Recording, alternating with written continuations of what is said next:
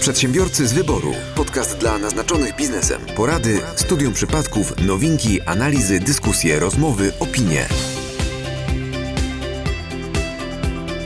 Witamy Państwa w 80. odcinku podcastu Przedsiębiorcy z wyboru. Ja nazywam się Kasia Krogulec i reprezentuję Mam Startup, a ze mną są Michał Kucharski Mateusz Majk i Piotr Łysko. Drodzy słuchacze, dzisiaj nastąpiło pewne mikrofono przejęcie. Nie mikrofono przejęcie, tylko po prostu sami się zwolniliśmy. Po prostu kłóciliśmy się, bo nie, powiem Państwu tak, był, jest między nami spór, e, ciągnęliśmy zapałki, e, kogo wyrzucić. Chyba ty zapałki ciągnąłeś. No ja ciągnąłem zapałki, ty ciągnąłeś coś innego. E, no i ciągnęliśmy zapałki e, i... Zapałki? Zapałki, tak. Przestań. Stop it, stop it, stop it, please. E, ciągnęliśmy zapałki. E, kogo wyrzucamy? E, bo wszyscy byliśmy zgodni, że trzeba wyrzucić Michała, ale chcieliśmy, żeby wyszło to jednak w losowaniu. E, no ale potem stwierdziliśmy, kurde, nie, wyrzućmy się wszyscy razem i znajdźmy kogoś innego na miejsce prowadzącego. No dobra, ale macie kogoś takiego? No i tam myśleliśmy o Howardzie Szternie, zastanawialiśmy się nad wojewódzkim i tak dalej, i tak dalej, ale nie. Ale wszyscy byli za słabi. Nie, nie, dokładnie. To, to nie było to, to musiała być moc, to musiała być energia, to musiało być coś, co was wszystkich po prostu zmiecie z, z fotela. E, dlatego właśnie e, zadzwoniliśmy do Powiatowego Urzędu Pracy w Katowicach i spytaliśmy się, czy mieliby kogoś, kto, kto mógłby poprowadzić program. I dostaliśmy. Oni też nie mieli. Też nie mieli, też nie mieli, też nie mieli, dlatego dzwoniliśmy potem dalej, pytaliśmy różne fundacje. Po gazetach, po czasopismach. Po, tak, i czasopismach. I czasopismach, po dokładnie. Portalach. Zadzwoniliśmy do Lewary Wina i on też nie miał. Nawet na wiejskie się pytaliśmy. Tak, i oni też nie mieli, ale potem nas oświeciło, że ej, mamy podcast dla przedsiębiorców, więc udajmy się do miejsca, które jest poczytne wśród y, młodych przedsiębiorców. Dokładnie, więc weszliśmy na Onet. Na Onecie y, było kilka informacji zupełnie nieistotnych. Tam coś było, że Najman nie zdał prawa jazdy i tak dalej, i tak dalej. Mówię, no kurde, no dalej nic, dalej nic. No i jaki jest, pomyślałem sobie, jaki jest taki największy, najlepszy portal dla y, ludzi, którzy zastanawiają się nad swoją przyszłością, którzy chcą założyć firmę w Polsce. I wpadliśmy na pomysł, że jest to strona. Mam startup. Mam startup, dokładnie. Ja mam startup. A ty masz? Ja miałem kiedyś startup. A ty, Kasiu, masz startup? Ja mam startup, jestem w inkubatorze. Ty masz, nawet, ty masz, ty masz nawet domenę. Ja mam, mam startup.pl. W którym inkubatorze Mam jesteś? swoją własną domenę nawet. W inkubatorze firma dla ciebie. O, proszę bardzo. Znamy. Znamy, znamy. Świetnie. Dobrze. I w ten sposób oto właśnie e, Kasia trafiła do nas. Oczywiście to jest historia, e, która no to są się dwie nigdy opcje. nie wydarzyła. Dokładnie, to jest historia, która się nigdy nie wydarzyła. Druga opcja jest też taka, że... e, Ją po- bardzo skróciliśmy. Że ją bardzo roz, rozciągnęliśmy i e, po prostu pewnego pięknego dnia... Właśnie, co się, co się stało, Kasiu? Pewnego pięknego dnia do was napisałam i z pytaniem, czy nie zechcielibyście odpowiedzieć na kilka moich pytań, ponieważ chciałabym przygotować e, artykuł dla Mam Startup. I odpisał mi Michał, że ma lepszy pomysł i po prostu nagramy podcast. Więc zapytał też, czy się na to zgadzam. W, pewnym, w pierwszym momencie byłam przerażona, ale potem pomyślałam, czemu nie. I tak Wiesz oto co, jestem Michał, tutaj z wami. Michał ma, Michał ma taką fobię, bo yy, no ja jestem prawnikiem, nie wiem czy wiesz, i Michał wielokrotnie Oczywiście, że pytał, od 80 odcinków to wiem. wiesz o tym yy, bardzo dobrze, wiesz, wiesz, Radcą. no, to, no. no i, yy, i yy, wiesz, Michał, Michał jak rozmawia z jakąkolwiek dziewczyną od momentu, w którym ja mu powiedziałem, że powinien pytać jej o zdanie, to wysyła właśnie takie zgody, więc ty pewnie podpisałeś 48 papierków, że masz 18 lat, że jesteś świadoma tego, że on jest skazany za przestępstwo seksualne i tak dalej. Czy o innych zgodach mówisz? Była cała sterta papieru do podpisania. Tak, Siedziałam myślałem cały dzień i drukowałam. Ja, ja cały dzień to przygotowywałem kiedyś, pamiętam jak dziś. E, Zresztą nawet sąd nałożył na niego taki obowiązek informowania wszystkich o, o, swoich, o swojej karcie karnej. No ale mów dalej. Y, No dalej już nie ma historii żadnej, dalej to jest dzisiaj. Dalej, Dalej to historia dzisiaj. tworzy się na bieżąco, moja droga. Dalej historia tworzy się na bieżąco. Natomiast b- z no, tak zwanego backstage'a chciałbym, żebyś powiedziała nam jedną rzecz, bo to jest, to jest ciekawe. Bo wszyscy wiedzą, że jesteśmy e, masonami i iluminatami, e, ale jakby dzisiaj tak jest taki doniosły, doniosła data chyba, doniosły moment. E, czy się mylę? Jakbyś mogła rozwinąć odrobinę tę myśl. Numerologia. Numer, znaczy, no, nawet nie numerologia, to są fakty. Numerologia to często są mity. Nie płacz. Powiedz. Ja już się popłakałam ze śmiechu już wielokrotnie tutaj, od 17. Ale to jest tak, to jest taki fun fact, że dzisiaj jest 80. odcinek podcastu. Dzisiaj mamy 17 marca, co daje nam ósemkę, bo 1 i 7 to 8. I spotkaliśmy się o godzinie 17. To też jest 8 po sumowaniu tych cyfr. Więc dzisiejszy odcinek sponsoruje liczba 8. Tak, jak się okazało, Kasia się urodziła 8 Sierpnia, też 808. sierpnia, 8 miesiąc. Ja też jestem sierpnia, to też jest 8 miesiąc. Nas tutaj właśnie jest czwórka, ale mamy w studio dwa laptopy, 4 razy 2 to też jest 8. I teraz uwaga, każdy z nas ma słuchawki, czyli każdy ma po dwa, dwie słuchawki, ma dwoje uszu, czyli to też jest 8 u czterech osób. No po prostu oczów też mamy 8. A liczba 8 to tak prawie jak nieskończoność. I nieskończoność Jak się będzie- potknie. Tak, Jak się potknie, to jest nieskończonością. jak z naszymi odcinkami. I jedno, jedno pytanie jeszcze, a orientujesz się na przykład, y, jakie są trzy znaczenia tego, z tego, tej, tej, tej cyfry 8? A ja bym wolała, żebyś ty powiedział te znaczenia, bo w moich ustach to zabrzmi źle. Nie, właśnie w, twoi, właśnie w twoich ustach to zabrzmi wiarygodnie, wiarygodnie, a na tym Ale nie zależy, jestem bo... ekspertem. Nie. Ale ja też nie jestem ekspertem, po prostu to jest moje pierwsze, drugie i trzecie imię. Proszę bardzo, proszę powiedz to Aha, głośno. Okej, to przedstawiam Piotra. 8 w numerologii symbolizuje seks, władzę i pieniądze. Dziękuję, dziękuję bardzo. Przy I pieniądzach, pieniądze, które się... powtórzę, bo tego pewnie nie było dobrze słychać. Nie, nie, u nas wszystko to co wszystko- Brechtem. Tak, tak, dokładnie. Dzisiaj już mogę kończyć ten podcast. Dziękujemy bardzo. Żegnają się z państwem. E, także Seks, władza i pieniądze oraz Mateusz Majk. Michał Kucharski i Kasia Już myślałem, że to będzie tak. Seks, władza i pieniądze. Mi władza się podoba. Ja lubię wszystkie z tych trzech. Mając władzę, mogę mieć jedno i To drugie. się później co odcinek będziemy zamieniać. Dobra. E, a zatem, no, to mamy przydługawy wstęp tego odcinka, ale myślę, że z korzyścią. Ale em, wytniemy po prostu większość. Nie, w, w życiu. Kasiu, bo napisałaś tego maila do nas, na którego tak skwapliwie ci odpisałem, to tam pojawił się też jakiś przewodni temat tej rozmowy. Cóż to było? Tak, zaproponowałam temat, właściwie miałam dwa, ale drugiego już nie pamiętam. To było, to była propozycja, abyśmy porozmawiali o błędach wizerunkowych przedsiębiorców. Dokładnie, na, na przykładzie analizy odcinków podcastu Przedsiębiorców Wyboru. Tak mniej więcej miało to Na przykład chyba- i waszych własnych tak. doświadczeń. Dokładnie. I to wszystko usłyszycie w drugiej części, dlatego właśnie dzisiaj e, podcast prowadzi Kasia. A, a co Kasiu, bo nie chcę ci zabierać prowadzenia. Nie, nie, nie, Czy, absolutnie. czy jest teraz jakaś część, do której powinniśmy przejść? No to teraz przechodzimy do części newsowej. Co ciekawego pań, panowie przygotowaliście? Ja, ja pierwszy, ja pierwszy, ja pierwszy. Dobrze, może Mateusz, ty masz coś ciekawego? Ja, ja, ja, ja. Pick me, pick me, pick me. Me, me. ja mam newsy, jo. Mateusz ja ma mam, newsy. Ja mam, ja mam. Ktoś ja, jeszcze? Ja, Ktoś? ja, ja. Me, me, anyone. Oh, oh, pick me. Oh, I know, I know, me, me. ja, ja. go się ścisza? Dajcie mi Dobra, zamknąć. dajcie Dobra. mu. Słyszeliście, że niektórzy, no, nie, wiem, czy, nie wiem czy słyszeliście, że niektórzy, którym odmówiono zwolnienia ze składek ZUS, procesują się o to, aby ich zwolnić z tych składek. A komu odmówili? No, wielu polskim przedsiębiorcom zwolnienia. Oni było tak z, z, automatu. W sensie tarcza, tak? Tak, tak, tak, tak, tak. 1, 1,2, 1,48, naga broń 33, 1 trzecia I 8. i 8. E, No i słuchajcie, odmowami zwolnienia ze składek ZUS, o które mogą się starać posz- e, poszkodowani przez COVID-19, zajmą się wojewódzkie sądy administracyjne właściwe według zamieszkania lub siedziby skarżącego. Ale dlaczego to jest istotne? Jest to koniec sporu, o który sąd administracyjny ma zajmować się skargami na odmowę e, zwolnienia ze składek ZUS. Prezydent podpisał rozporządzenie, do, raczej dokonał zmian w, poprzedni- w poprzednim rozporządzeniu, przekazaniu rozpoznawania innym wojewódzkim sądom administracyjnym niektórych spraw, m.in. z zakresu działań prezesa ZUS. Rozpoznawanie spraw o zwolnienie z obowiązku opłacania należności z tytułu składek przewidzianego dla poszkodowanych pandemią prezydent przekazał wojewódzkim sądom administracyjnym według miejsca zamieszkania lub siedziby skarżącego.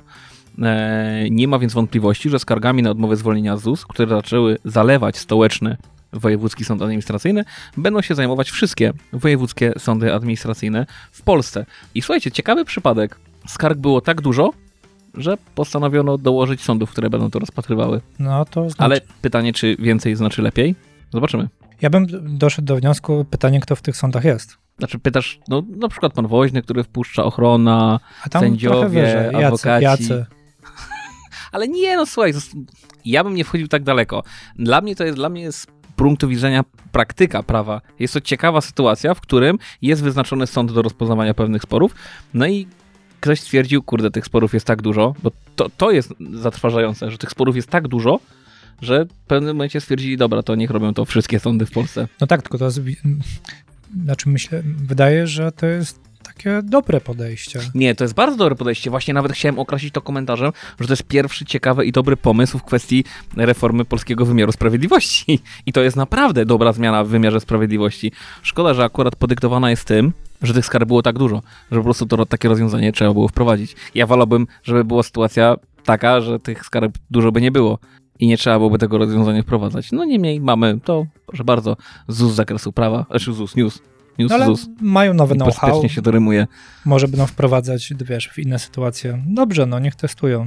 Pierwszy to jest chyba pierwszy news z zakresu prawa, jaki mówisz od kilku odcinków. Nie, co to zawsze gdzieś tam staram się mówić o, o, o prawie. Tak, Że to ostatnio mówiłem, że ktoś tam, coś tam, coś tam i potem na końcu powiedziałem prawo jazdy. tak, bo coś w Słowo klucz. było. Żeby Google wychwycił, że prawo. Dobrze. Przedsiębiorcy z wyboru. Podcast dla naznaczonych biznesem. Nie wiem na ile to jest news, ale em, przygotowujemy z PFR-em Trendbook. To jest właściwie raport we współpracy, tak jak już wspomniałam, z, PRFR, y, z PFR-em. Czyli PFR Polski. PFR. Ro- oryginalne rozwinięcie skrótu. Szybko, szybko, szybko. Bo wszystko mi się, co przypomina, to mi się tylko prawidłowo... Polska- Fer, f- polskie fermy rolnicze. A, okej, tak, dobra, z polskimi firmami rolniczymi. No, no, no, i co tam? Nie, Michale, z Polskim Funduszem Rozwoju. E, Jest to podsumowanie na temat działalności funduszy Venture Capital w Polsce i startupów. My nie umiemy po angielsku, musiałeś powiedzieć, co, co, co to jest. Z Venture to mi się kojarzy tylko Ace Venture. Czy to jest był Ace Ventura? Ace Ventura. A, to. No ale ja to czytałem zawsze Ace Venture. Fundusze w tym e, podsumowaniu mówią na temat swoich Twarda jest. przeczuć odnośnie. Przy... Ja te, nie zwracam uwagi, po prostu mówię dalej. Bardzo. Ej, Kasiu, odkryłaś generalnie sposób, w jaki my byliśmy w stanie nagrać do tej pory 79 odcinków. Tak. Po prostu nie, nie zwracaliśmy na Piotra uwagi. To jedynie dodam, że ja ostatnio sobie kupiłem, nawet nie ja, tylko żona mi kupiła e, perfum, który miał gdzieś tam też w nazwie Venture. Dobra, y, bo jestem ciekawy tego raportu, no. E, Fundusze mówią o swoich przeczuciach odnośnie przyszłości branży venture capital i ten raport jeszcze nie został opublikowany. To będą takie smaczki przedpremierowe. E, O. Powiem wam, co mówią, co myślą. Kasiu, to czekaj, ja się ciebie zapytam teraz. Co te fundusze myślą? E, jakie one mają przeczucie? Dobra, Kasiu, bo słuchaj, bo my byśmy zawsze chcieli się dowiedzieć, jakie mają przeczucie takie fundusze na przykład, co nie? Bo to jest takie coś, co nas super interesuje, naszych słuchaczy też ekstra to interesuje. I Jakbyś miała na przykład jakiś taki raport, e, w którym to wszystko by było i mogłabyś nam o tym powiedzieć, to byłoby ekstra. A ja na przykład, a ja z drugiej strony, jakby tak od takiej praktycznej strony, mm, y, najbardziej interesuje mnie to, jakie mają odczucia. Y, Znaczy, co Prze, czują. przeczucia czy odczucia? Odczucia, co, co Odczucia. czują, co, co te przedsiębiorstwa, co te fundusze czują, I to, to coś ciekawe, to dobrze, że to dzisiaj o tym mówimy, w sensie bo właśnie jutro już będzie nieaktualne. to raz, a dwa, że ostatnio rozmawialiśmy z Lechem Kaniukiem o Tak. funduszach, więc tu jest tak Ale troszeczkę, emerytalnych. Więc taki- właściwie twój news to jest most. to jest most do 79 odcinka. Ja powiedziałbym taki, że the most beautiful. Ej, oddajmy Kasi głos. Ma racja. Kasiu? To nie będą takie suche fakty, bo wynotowałam tutaj takie najważniejsze rzeczy, ale was też przepytam trochę Proszę. O w na tę mordę. okoliczność. Nie wiem, czy wiecie, ale branża Venture Capital odnotowała kolejny rekord w 2020 roku i przez rynek e, Venture Capital przepłynęło ponad 2 miliardy złotych. A to było związane z dotacjami z PARP-u, z Tak. PFR-u i z innych, no tak, właśnie. to jest związane z, z tymi dotacjami. I Ile? wartość Dwa miliardy inwestycji- złotych? Słucham? Tak, tak. 2 miliardy złotych? tak. A czy dofinansowanie dla Poczty Polskiej wpisało się w to? Chyba nie. Poczta Głupie Polska pytanie, nie jest tak. startupem. Ale nie na, nie, dla TVP. Jak nie jest startupem? Oni teraz wprowadzają te paczkom, pocztomaty czy coś, to jest takie podejście Tylko po startupowe. to, żeby móc zostawiać tam awizo. Ej, ale to, to, jest, to, jest, to jest hamuwa z naszej strony, rozwalamy newsa, Kasi. Po Przepraszamy. Przepraszamy, jedziemy dalej. Najwyżej wytniecie, trudno. Nie, nie, jedziemy. I wartość inwestycji wzrosła aż o 70% w stosunku do 2019 roku. I przedstawiciele funduszu uznali... Ile procent? 70. 9? Nie, bez 9. Nie, A, 70. 70. I nie 8. No właśnie myślałem, że 71 i tak szukałem, ale okej. To jest pozytywna informacja. To jest bardzo pozytywna informacja i przedstawiciele fundusze jednogłośnie uznali, że branża jest w fazie dynamicznego wzrostu i wszystko zależy od jakości lokalnych projektów, które pojawią się w przyszłości i prognozuje się, że mogą paść kolejne rekordy, jeśli chodzi o wysokość finansowań. Pod warunkiem, że nie ukrócą kurka związanego, czy bardziej w tym przypadku nie przykręcą kurka z pieniędzmi unijnymi. A przynajmniej takie jest moje zdanie, bo w Polsce na tyle te fundusze nie są rozwinięte jeszcze, że niestety nie mają na tyle kapitału swojego, które jest, wiem, ze zwrotów z inwestycji, żeby móc takie środki finansować, więc no, z jednej strony tak, ale z drugiej strony widzisz, pojawia się coraz więcej takich inwestorów jak właśnie Lech Kaniuk, który w zasadzie się wycofa teraz wszystkie inwestycje, no żeby dobra, kapitał... tak, żeby wejść w swój startup. No właśnie. No więc pytanie, czy... Mm, nie, no na pewno to się wlicza w tę, w tą statystykę. E, ja się bardziej zastanawiam, czy to tak fajnie pandemia pykła i, i, i w końcu dojrze, dojrzeliśmy e, też e, nasz powiedzmy rynek startupowy do tego, żeby tutaj się pojawiły fajne, duże pieniądze, czy po prostu to też dobry rynek, do, dobry czas był pod kątem pomysłów, tak, że pandemia sprawiła, że. Bo to mówimy o 2020 roku, dobrze pamiętam? Tak, mówimy o 2020. No, czy to czasem nie okazało się, że wiesz, w końcu ci wszyscy startupowcy, którzy mieli siedzieć nad tymi pomysłami, nad tymi laptopami i, i odpalać te wszystkie pomysły, czy oni się w końcu wzięli do roboty i zaczęli zapierdzielać nad tymi startupami, a oni przestali się bujać po modnych kanapach i mówić tylko o tym, że robią startupy? No, ciężko powiedzieć, natomiast jeszcze daleko nam do Austrii na przykład. W Austrii padł teraz rekord, jeśli chodzi o inwestycje Mm, ale nie wiem, co ty miałeś w podstawówce z geografii, ale ja zawsze wiedziałem, że daleko nam do Austrii. A widzisz, ale pod, pod względem rynku startupowego. A.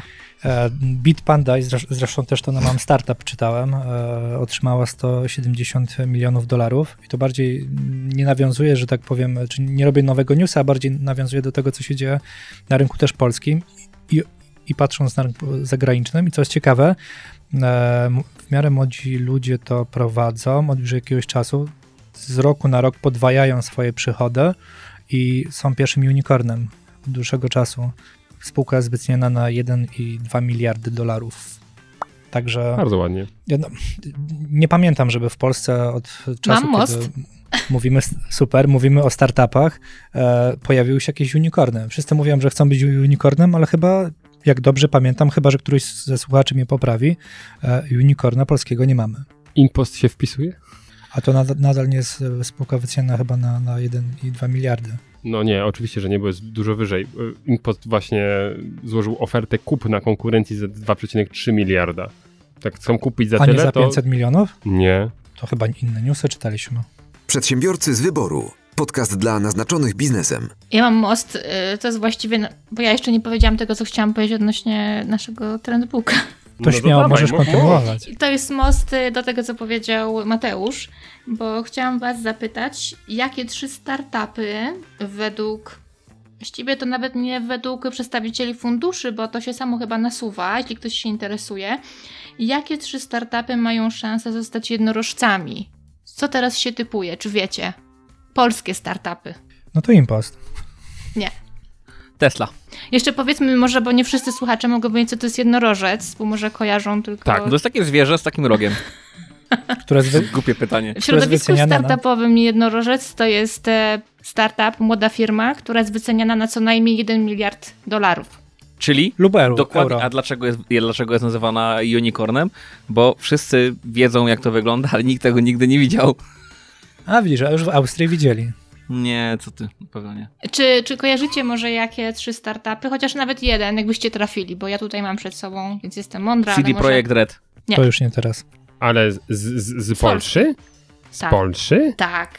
Które są jak, y, bardzo blisko tego, żeby zostać y, jednorożcem. O, Jesus. I to są takie marki, które powinniśmy znać, rozumiem? Um, myślę, że na pewno słyszeliście, ale może nie kojarzycie, no bo zaskoczyłam, wiadomo. Nie, nie, no widzisz, i teraz właśnie, widzicie, Na literę B są dwa, podpowiem. Brand 24? Nie. Nie. Bardzo Życzymy głośne. im. Jeśli czytacie Mam Startup, to na pewno y, znacie. E, Coś z e, tymi bitcoinami? Nie. Nie. Bit, no to, to było BitPay chyba. Ale. Wbrew to pozorom te- bardzo tradycyjne kierunki, tylko Aktualnie do mam, nich tak, mam, mam, taką dziurę w mózgu, że jedyne co mi się kojarzy to Dobra. BioVital. nie. Brainly i Booksy, a trzeci to Dog Planner. Mhm, O, proszę. Okej. To ile jeszcze tym trzem i to ja na, nawet ja brakuje? znam. To, to naprawdę muszą być unicorny. Jeszcze nie są, Piotrze. Ale ja z, ja z, Ale są ja blisko. z buksów korzystam.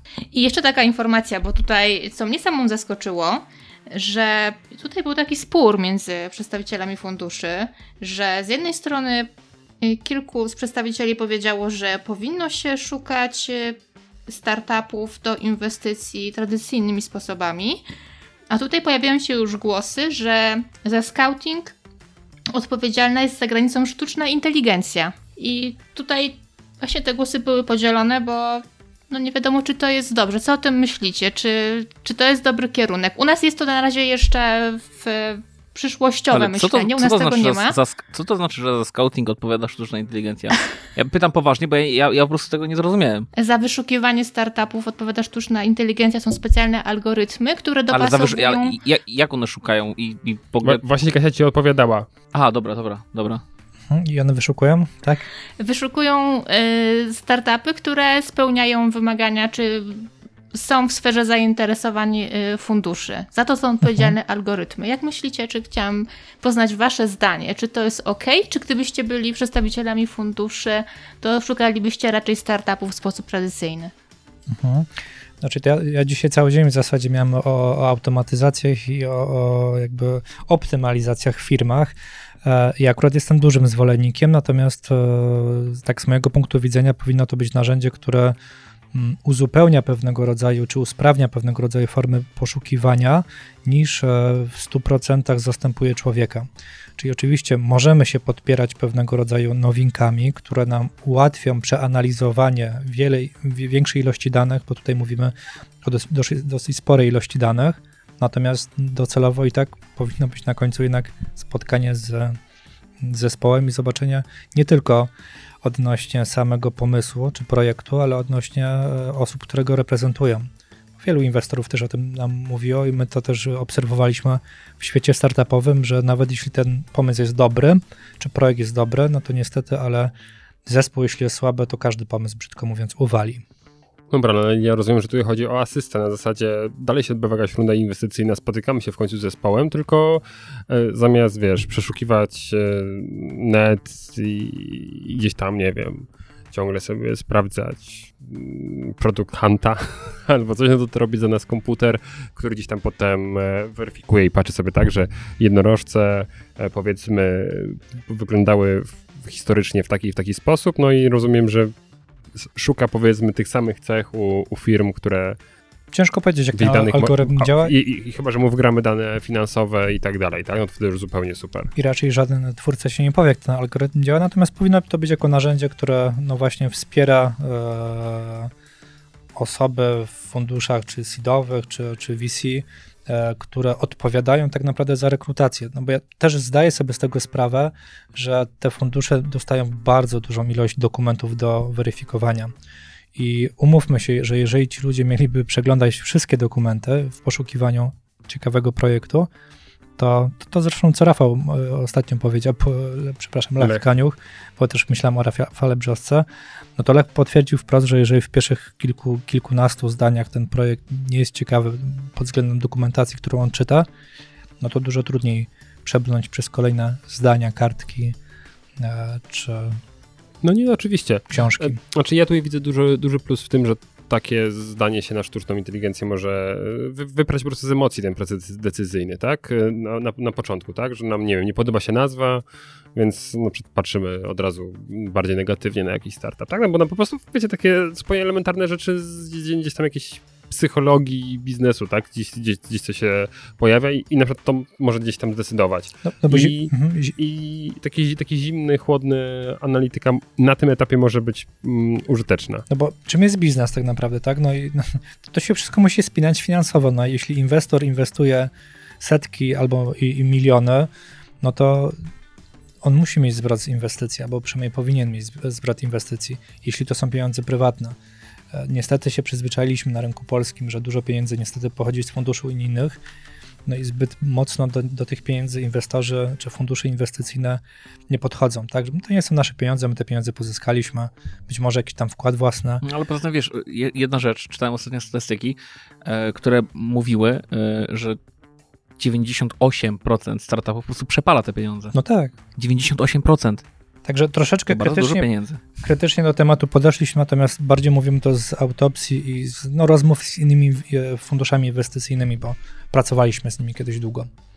Ale nie chcę nazywać, e, czy nie chcę wskazywać, o jakie konkretnie chodzi. Piotr oczywiście na nagraniu gra w Candy Crush Saga. Myślałam, że to jest joke zawsze. Nie, Nie. A ja widzę, że cały czas coś przesuwa. Nie, on non-stop. nie, wiem- nie wiem I dlaczego jest w pomyślałem, stanie że to jest słuchać, żart. co mówicie i grać? Nie. Nie, Nie, aha. Ale No oni nie, nie, no, nie słuchają. ale słucham, przecież ustosunkowuję No do właśnie widzę, ja czy właśnie słyszę, ale to podziwiam. Czy wyczerpująco odpowiedzieliśmy na twoje pytanie? Tak, bardzo. Dziękuję bardzo za odpowiedź. A ja tylko chciałem dodać, że jestem właśnie typowym tradycjonalistą. Tutaj zresztą odpowiadam za tą trady- tradycyjną sferę w naszym, yy, w naszym podcaście i odpowiadam na twoje pytanie. Ja uważam, że nie wiem, czy da się odpowiedzieć na pytanie. Kiedyś wydawało mi się, że łatwiej oszukać algorytm niż człowieka. Teraz nie wiem, jak odpowiedzieć na to pytanie, ale ja z uwagi na moją taką tradycjonalną duszę wolałbym chyba y, ocenę, ocenę ludzką niż algorytmową. Ja czy ja bym inaczej, ja bym może wykorzystał algorytm do przesiania No ale tak to Na to to większe, polegać. większego, Tak. ale potem jednak już tą ostateczną ocenę pozostawił. oczywiście. No, super. Bomba. Pi- Piotr jest za. Dobrze. A nawet przeciw. Tak bardzo za. Przedsiębiorcy z wyboru. Podcast dla naznaczonych biznesem. Piotrze, Tak. Jaki ty nosisz tytuł u siebie w kancelarii? Cesarz. Cesarz, dobrze.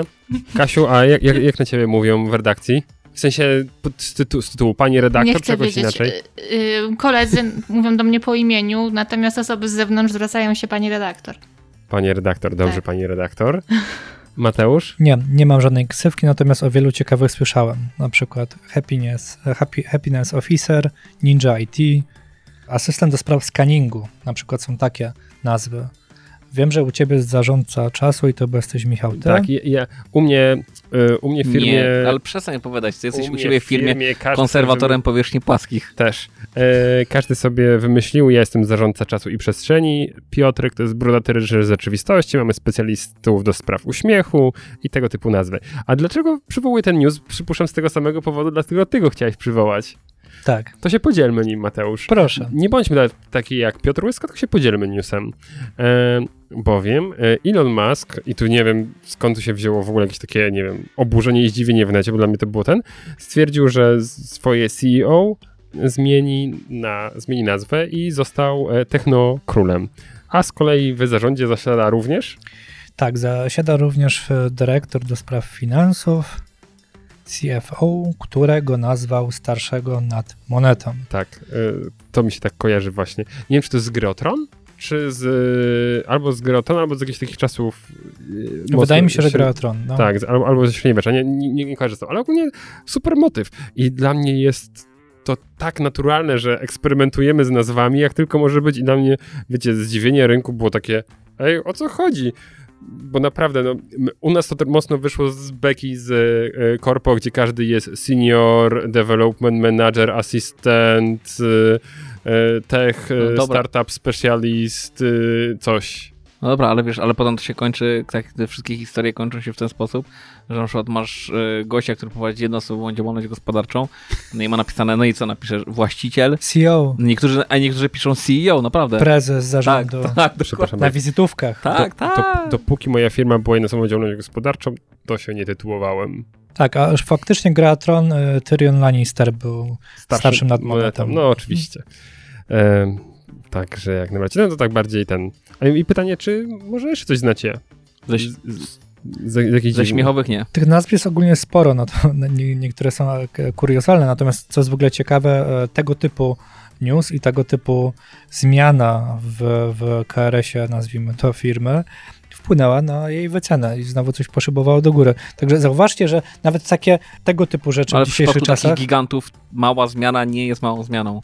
Przypadku gigantów każda Tak. na, ma, mi, wydająca się mikrozmiana jest, wiesz, To tak jak mówili o ranking, rankingach najbogatszych osób na świecie, że kiedyś to odświeżali co, co miesiąc, a w chwili obecnej to muszą odświeżać codziennie, bo codziennie to się zmienia i codziennie te osoby zyskują i tracą miliardy Tak, O, odnośnie, dolarów. odnośnie do tego y, od, najbogatszych ludzi na świecie, ja myślę, że w podcaście musimy przestać po prostu aktualizować, kiedy Musk jest najbogatszy, a kiedy Bezos jest Bo teraz najbogatszy. na trzecim miejscu jest Musk. Oni się generalnie zmieniają. Trzy razy w tygodniu widzę newsa pod tytułem jest najbogatszy, nie jest, jest, nie jest, jest, nie No ale jest. Mówię, właśnie teraz Musk spadł na trzecie miejsce. No dobra, nie ma znaczenia.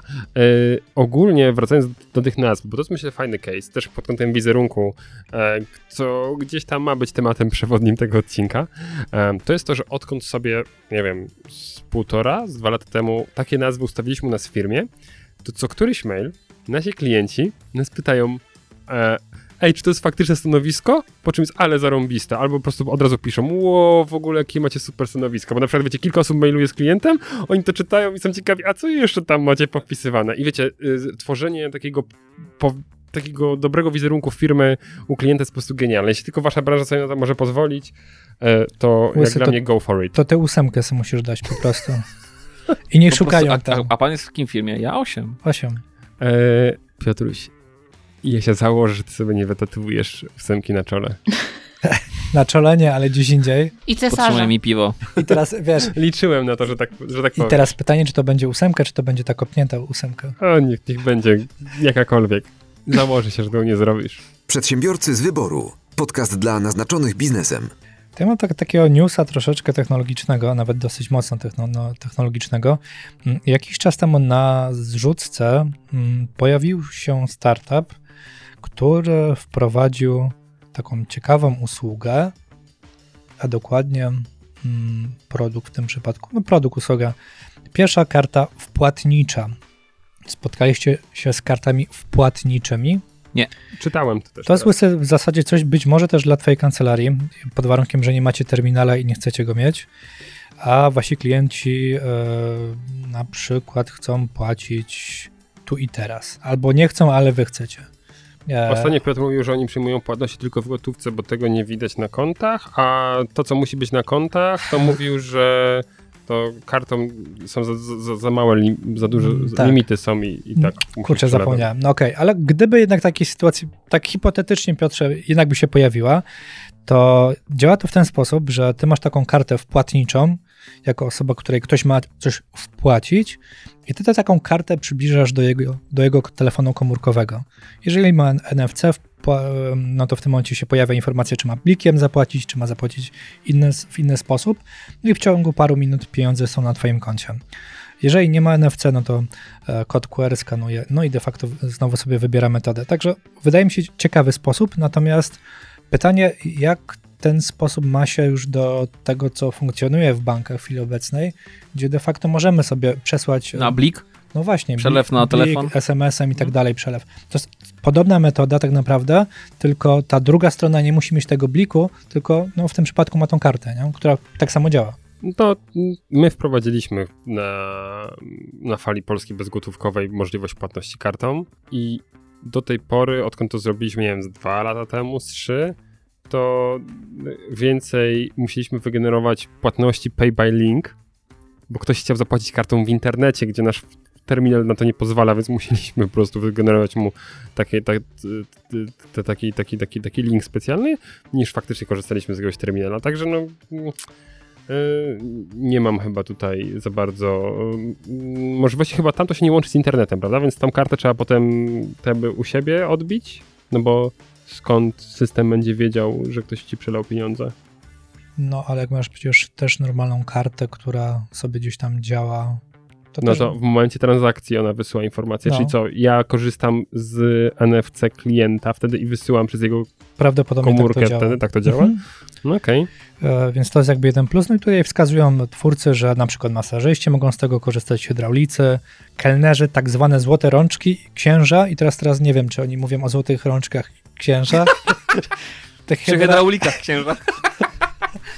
To tak bardzo, bardzo tak dziwnie, niepoprawnie, że tak powiem, to się pojawiło. Eee, No i organizatorach zbiórek ulicznych. Czyli w zasadzie to można wszystko spiąć takimi ciekawymi. Chyba to ci, ci wszyscy wpisują się w te złote rączki. Przedsiębiorcy z wyboru. Podcast dla naznaczonych biznesem.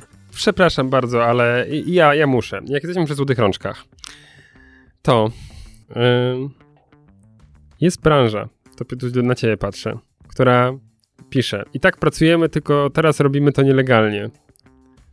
I mowa oczywiście o branży seksualnej, która protestuje po decyzji premiera. A czemu na mnie patrzysz? A ja nie sprawdzę z branżą seksualną. Przepraszam bardzo. Chcesz mi powiedzieć, że e, prawnik i prostytutka to, to, to, to nie jest. e, To tylko na P Przypadek, jest. że to jest i to i to jest na P? Ktoś, Pr, prawnik, prostytutka? Słuchaj, ktoś kiedyś powiedział mi w kwestii wynagrodzenia y, y, adwokata, y, prawnik po sprawie, tak kurwa po zabawie, że się powinno płacić jakąś część przynajmniej przed. No ale nie, nieważne, nieważne. To, to jest jedyne coś, co, co, co w jaki sposób bym połączył te, te, te dwa zawody. E, ale, ale, ale co to znaczy, że oni pracują? Że świadczą świadczą usługi. A czemu nie mogą świadczyć? Ta branża jest zamknięta? No COVID, oczywiście. Ale co, Ta branża nigdy nie była otwarta, Mateusz. No właśnie. No to nie ma No nie, no, Nie ma problemu, ale to jest tak samo jak z, z- to jest, to jest taki ten sam problem, który istnieje praktycznie w każdym, e, w każdym momencie, czy w kwestii podatków, czy w kwestii zezwoleń, pozwoleń, ZUS-u i tak dalej, i tak dalej, emerytur. Polsce nie ma seksu. Nie ma w ogóle branży seks, seks branży, seks turystyki, nie ma czegoś takiego. Wibratorów nie ma, są sprzęty do masażu, które są zwolnione z VAT. ostatnio Straż Pożarna uratowała przed dniem, Nie. dniem Kobiet spale, spalenia. Widziałem, widziałem, tak. Ale kilka się tam nadtopiło. Ale ja, chciał, ja chciałem z- pokazać, To że twój się nadtopił. tak, Nowy e, model. tutaj poruszyć, że tam dochodzi do pewnego absurdu, bo są mm, tutaj tak zwane zawody kontaktowe, e, masażyści, kosmetyczki, fryzjerzy i oni mogą pracować. A tutaj Pytanie, czy mogą? Ja bym w- Nie, nie, nie, no w Holandii mogą. A w Holandii? A, A, to tak, myś... mówimy o Holandii. To jest ho A, Holand, a, not a to, to tego nie powiedziałeś. No mówiłem. A to nie wyłapałem. Holand. Łysy też nie Nie wyłapałem. Nie, Holand. myślę, że w Polsce. No nie, właśnie. No Holand. A, A to Holand. Nie Okej. Poland, Jezu. Nie Polandia, dobra. Nie Polandia, Holandia. A nie ma Holandii przecież. Są Niderlandy. Nider, no to w Niderlandach. No dla- Właśnie nie dlatego ma nie Londynu, jest. Lundek Zdrój. No, No. dlatego nie wiedzieliśmy, o czym ty w, mówisz. W Niderlandach. W Holandii, kurczę. W Niderlandach, w Niderlandach. I tam te zawody nieseksualne, kontaktowe są otwarte, a oni nie. No i one stwierdziły, że no wiadomo, że może tak zalegalizują, w sensie nie zalegalizują, w sensie covidowe restrykcje im, em, e, im zniosą. Także to taka ciekawostka. I e, tych pań było, wiecie, podobno więcej było dziennikarzy dookoła tego niż tych pań straj, strajkujących, bo to w większości chyba panie, z tego co widzę po zdjęciach były, e, ale myślę, że bardzo ci się, Piotrze, spodobają i, i hasła na transparentach. Na przykład było blowjobs are real, real jobs. Mm, mm, mm. Tak. Ale Ale nie czy- po angielsku. No, a ciekawe czy, ciekawe, czy jakieś zasady wprowadzą, jeśli by się zgodzili. W sensie, tak można, a tak nie można. To można, a to nie można. A maserce, to i tak zależy jak. Nie, ale to, to, jest, y, to jest temat, który myślę, że kiedyś trzeba będzie serio poruszyć y, i też w kontekście y, seksizmu, nieseksizmu, generalnie kiedy albo zostanie już zalegalizowany seks biznes, albo Ale pójdziemy Piotrze, w kierunku deregulacji. Nas ten problem nie dotyczy.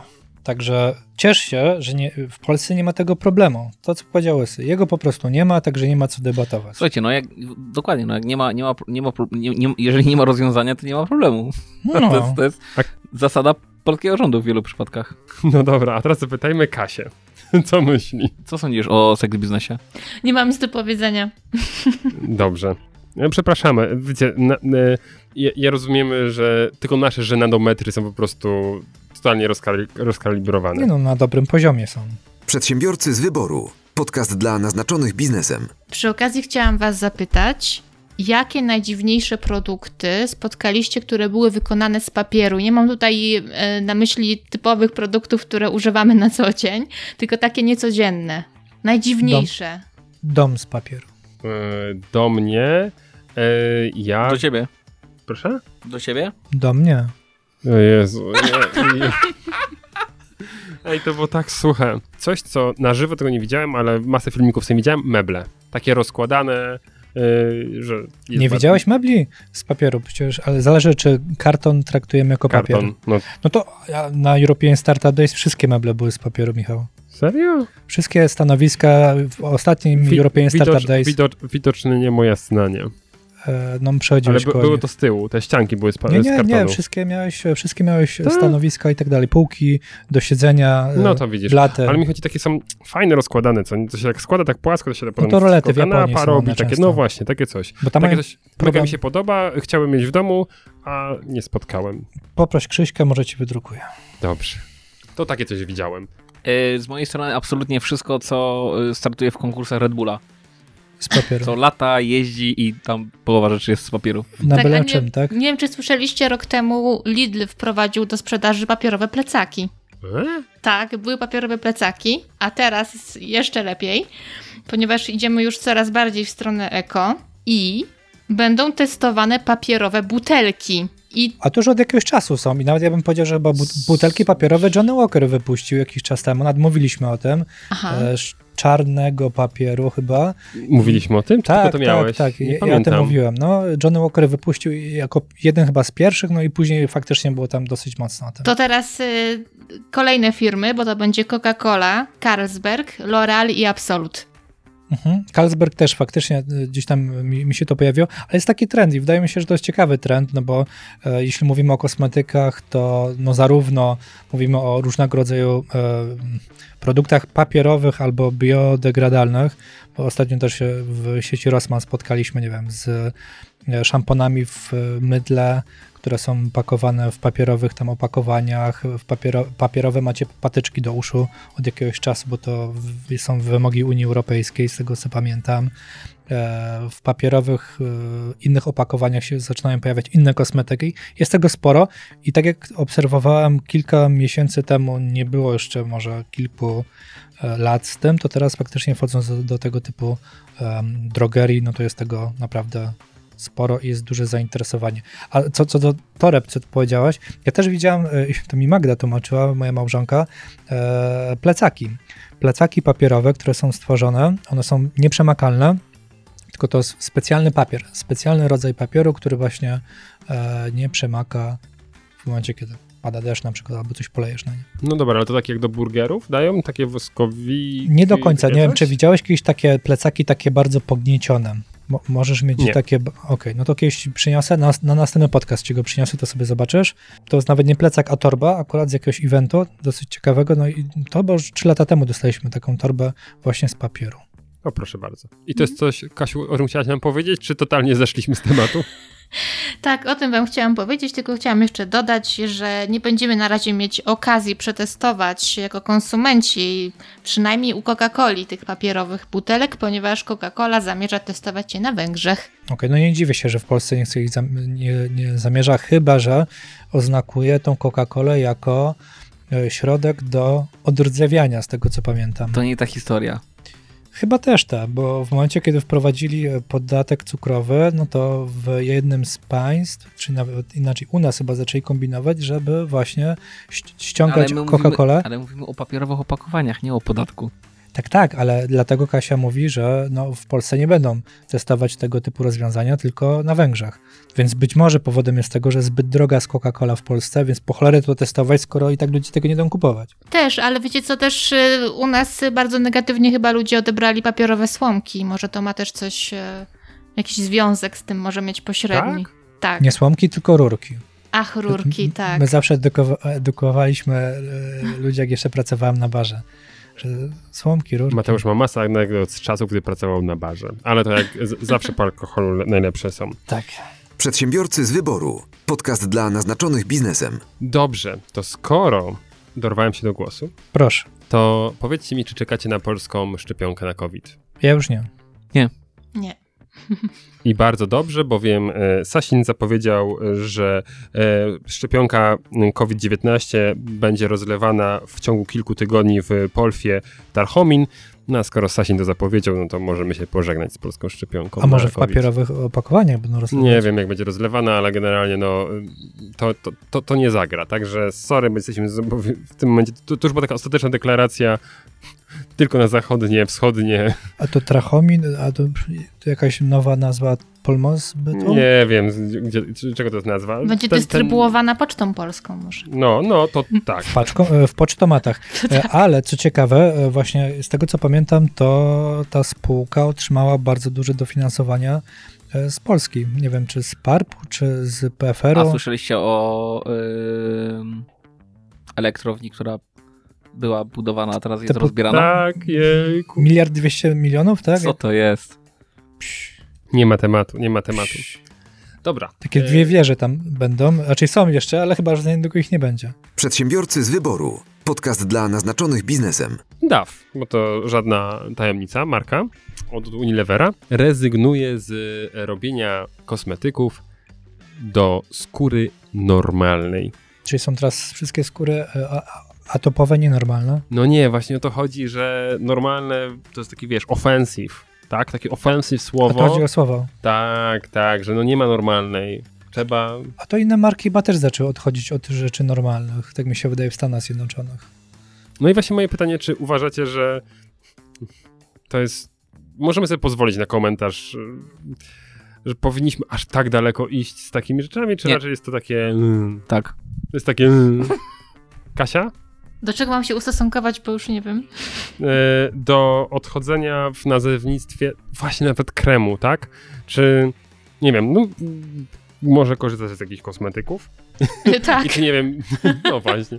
No to nie wiem. tylko. Czy, czy, czy razi cię na przykład, że tam jest gdzieś skóra normalna na przykład, co nie? Nie, czy to jest- nie widzę tutaj problemu zupełnie. Nie wiem, nie wiem o co chodzi. No, ja, ja, ja się boję, że to właśnie jest takie, wiesz, a, a normalna jejku, a jak nie wiem, czy, czy to właśnie to nie będzie oznaczało biała, czarna, a... Czyli jeżeli nie dla mnie, to nienormalna. Dokładnie, To jest, że jestem dokładnie, nienormalna. dokładnie. Ale to skóry tłustej rozumiem, że już jest okej. Przy tym przetłuszczającej się. A to też może być dyskryminacyjne. Czemu tak? Czemu suchej? Czy ktoś jest su- suchy? Ogólnie ten świat idzie w dziwnym kierunku, jeśli chodzi o to i wydaje mi się, że dużo rzeczy zaczęli mm, konsumenci, a jak nie konsumenci, to może same marki, wyolbrzymiać. To tak No. Nie, oni, oni zrobili jakieś badanie i wyszło im, że wię- większość ankietowodnych uznała, że e, słowo normalny ma negatywny wpływ i powoduje jakieś wykluczenie. Znaczy, kurczę, ja rozumiem jakiś tam rodzaj. No to proszę się na odwrót, Mm. bo kiedyś jak się mówiło, że jesteś nienormalny, to to, to była obraza. Tam. A teraz jest w drugą stronę, że ktoś normalny, o jejku. Znaczy, kurde, serio, ja rozumiem, że słowa e, mogą ranić jakieś mniejszości i tak dalej, ale trochę chyba tutaj czuwam, że popadamy w coś naprawdę, jakąś taką skrajność, że, że jakaś masakra się może stać. No ale to tak. Gra słów. Tak, Tak z Ika świętami. tak, no dokładnie, tak. Czy- Jakie to było drzewko świąteczne? Świąteczne, no. No, zamiast choinka. Przedsiębiorcy z wyboru. Podcast dla naznaczonych biznesem. Spotkaliśmy się, żeby porozmawiać o błędach wizerunkowych przedsiębiorców. I mam takie pytanie na początek. Dlaczego wizerunek jest ważny waszym zdaniem? Czy nie wystarczy, że będziemy po prostu dobrze wykonywać swoją pracę, dostarczać dobry produkt, dawać zniżki, reklamować się? Wystarczy. Ale pytanie, czy to, to czy, ale pytanie, czy to, o czym ty powiedziałaś, w jakiś sposób nie wpływa na, na, na to, jak nas postrzegają, tak? No bo czym jest wizerunek? E, po pierwsze, wizerunek jest, no właśnie, przykładowo, nie wiem, tym wszystkim, co o nas inni myślą. Inni mam na myśli tutaj konsumentów, mamy konkurencję, pracownicy, co, co bardzo często jest pomijane, patrząc na, na pracę nad wizerunkiem. Ale dwa, to są wszystkie rzeczy, które mm, bezpośrednio są związane z firmą, tak? Czyli od obsługi klienta poprzez materiały informacyjne, po to, po, poprzez to, czy prezes ma zastrzeżone konto na Facebooku i wszyscy widzą e, jego dziwne ekscesy na wakacjach, czy też i nie, no bo niestety wszystko wpływa na to, jak nas postrzegają. I ja też pa- pamiętam, że mm, kiedyś, jak zaczynałem swoją przygodę z biznesem, to nie byłem świadomy tego, że wszystko to, co robię dookoła, wpływa na to, jak postrzegają mnie i w zasadzie mój biznes. E, Wtedy miałem biznes mocno imprezowy, e, więc byłem osobą mocno imprezową, e, bo organizowałem właśnie imprezy integracyjne. Ach, te szalone lata, Mateusz. Tak, szkoła średnia i imprezy na 3-4 tysiące osób. W zasadzie, Michał, ty nie byłeś uczestnikiem, ale z Piotrem się często spotykaliśmy na tych imprezach. I pamiętam, że były czasy, że przez kilka lat dużo osób do mnie pisało, jeszcze po tym, jak skończyłem organizować te imprezy. Mateusz, jestem teraz w Katowicach i coś ciekawego dzieje. Zwykle pisali do mnie o godzinie drugiej, trzeciej w nocy, bo byli świadomi, że ja na pewno imprezuję, więc ja na pewno wiem. Czyli ten wizerunek wtedy przeze mnie e, wykreowany na tamten moment był dobry, ale na moment, kiedy skończyłem biznes, już dobry nie był. Eee, i zrobiłem błąd, bo nie odświeżyłem swojego wizerunku wśród pewnej grupy docelowej. Dlatego ten wizerunek jest dobry, no bo w zasadzie wizerunek to, to jest troszeczkę to w jaki sposób, tak jak powiedziałem, nas postrzegają. Jak nas postrzegają błędnie, no to mamy problem. Jeśli e, nie jesteśmy świadomi, że to, co robimy, wszystko wpływa na nasz wizerunek i naszej firmy, to też jest problem. Bo dużo osób, na, pamiętam na szkoleniach, jak zada, zadawaliśmy pytanie z Michałem, e, czy wy kreujecie swój wizerunek, to dużo osób mówiło, że nie. No nie, wszystko to, co robimy, to jest w zasadzie, to wpływa na to, jak nas inni postrzegają. Tak, a ja proszę, żebyś powtórzyła e, pytanie, bo ja tam e, usłyszałem pięć rzeczy, do których się chciałem odnieść w samym pytaniu. To pytanie podstawowe jest takie, dlaczego wizerunek jest ważny, a takie poboczne to czy nie wystarczy, że będziemy po prostu dobrze wykonywać swoją pracę, dostarczać Dobra, to, dobry to, produkt to, i rozbijam to na części pierwsze. Chwila, chwila, chwila, po kolei. Będziemy dobrze wykonywać swoją pracę, jak najbardziej e, to y, y, jest bardzo ważne, ale nie wystarczy. Dalej. Dalej, dostarczać dobry produkt. E, tak, to wy, wy, wychodzi, że jeśli dobrze wykonuję swoją pracę, to mam nadzieję, że dostarczam dobry produkt, więc Lub- jak najbardziej dalej lub, ważne. Lub usługę. Tak, lub tak, produkt, usługa to zawsze tutaj e, slash pomiędzy tym. Mhm, dalej. Dawać zniżki, E, nie, reklamować się. wręcz, wręcz przeciwnie, y, da, dawanie zniżek może wpłynąć negatywnie na nasz wizerunek. Mhm, dobra, to skoro- dlaczego wizerunek jest ważny w takim razie? E, I, czyli I reklamować się, niekoniecznie uważam, żeby reklama musiała mieć wpływ na wizerunek, co nie? Że jeśli są osoby, no tak jak polecenia, tak? Jeśli mm, działają polecenia, to znaczy, że ktoś ma dobry wizerunek, no bo zasługuje na to, żeby go polecać. A ja więc- się tu nie zgodzę, Michał, że reklama nie wpłynie na twój wizerunek. Znaczy nie, nie, nie, że nie wpłynie, ale nie jest obowiązk, y, obowiązkiem. No tak, ale ma wpływ duży na wizerunek. Oczywiście zależy, jak spojrzymy na reklamę, bo i polecenia mogą być bo. Za... w historii e, świata znamy wiele reklam, które tak były przygotowane, że one wpłynęły na tyle negatywnie na wizerunek firmy, że ta firma po prostu się posypała. Bo ktoś kogoś uraził czymś podczas reklamy, ta reklama poszła w świat, no i się pojawił problem. Czyli znowu to, to, to trochę powiedziałem, że tak naprawdę wszystko ma wpływ na nasz wizerunek, czyli na to, na, kto na, nas jak postrzega. I czasami jakby na siłę nie powinniśmy wszystkich uszczęśliwiać, no bo jeśli to nie jest nasza grupa docelowa, pewno. no to my nie jesteśmy w stanie, że tak powiem, wpłynąć na to, czy nas po, pozytywnie postrzega ta grupa, do której akurat nie chcemy trafić. Dobra, i główne pytanie to było? Dlaczego wizerunek jest ważny? Bo właściwie dlaczego wizerunek jest ważny? Tam jest teza w pytaniu, że on jest ważny. Ja myślę, Też że. chciałem to zauważyć. No. E, i, i, Mhm. ja myślę, że okej, dla przedsiębiorców, bo jesteśmy w podcaście dla przedsiębiorców, przez przedsiębiorców prowadzone, prowadzonego, okej, wizerunek jest ważny, tak? No bo on powoduje potem e, to, jakie my możemy mieć politykę cenową, ile sprzedamy i tak dalej. Ale czy jejku, no jeśli byśmy spojrzeli, czy wizerunek jest ważny, spójrzmy sobie na polityków. Oni mają to głęboko A, gdzieś. a mają swoich doradców. Co, co, 3, co 3,5 roku tylko dbają o swój wizerunek, a tak to generalnie, no, ej, hello, co nie? I tutaj też trzeba podkreślić, że nie tylko dla e, przedsiębiorców jest ważny wizerunek, bo dla polityków niekoniecznie, co już sobie wyjaśniliśmy, ale dla każdego z nas powinien być ważny wizerunek. W sensie mówię każdego z nas Mhm. jako człowieka, Mhm. ponieważ okej, nie wiem, e, chcemy z, mieć partnera, tak, no to ten wizerunek Na przykład też jest istotny. Michał? Tak, tylko że dobra. To cieszę się, że poruszyliśmy tę sprawę, no i teraz to jest bardzo ważna kwestia, czy posiadamy jeden wizerunek, czy kilka wizerunków, bo zupełnie co innego w sferze... A to są takie nasz- choroby też, nie? Dwubiegunówka, Tak, czy tak, jakieś tak, takie... tak, tak. No ale chodzi to właśnie, że zupełnie inaczej jesteśmy postrzegani w internetach, w social mediach. Tam na przykład Piotr prowadzi bardzo profesjonalny e, profil e, adwokat Piotr Łysko, a prywatnie wszyscy wiemy, że jest kawałem gnoja, prawda? I to jest...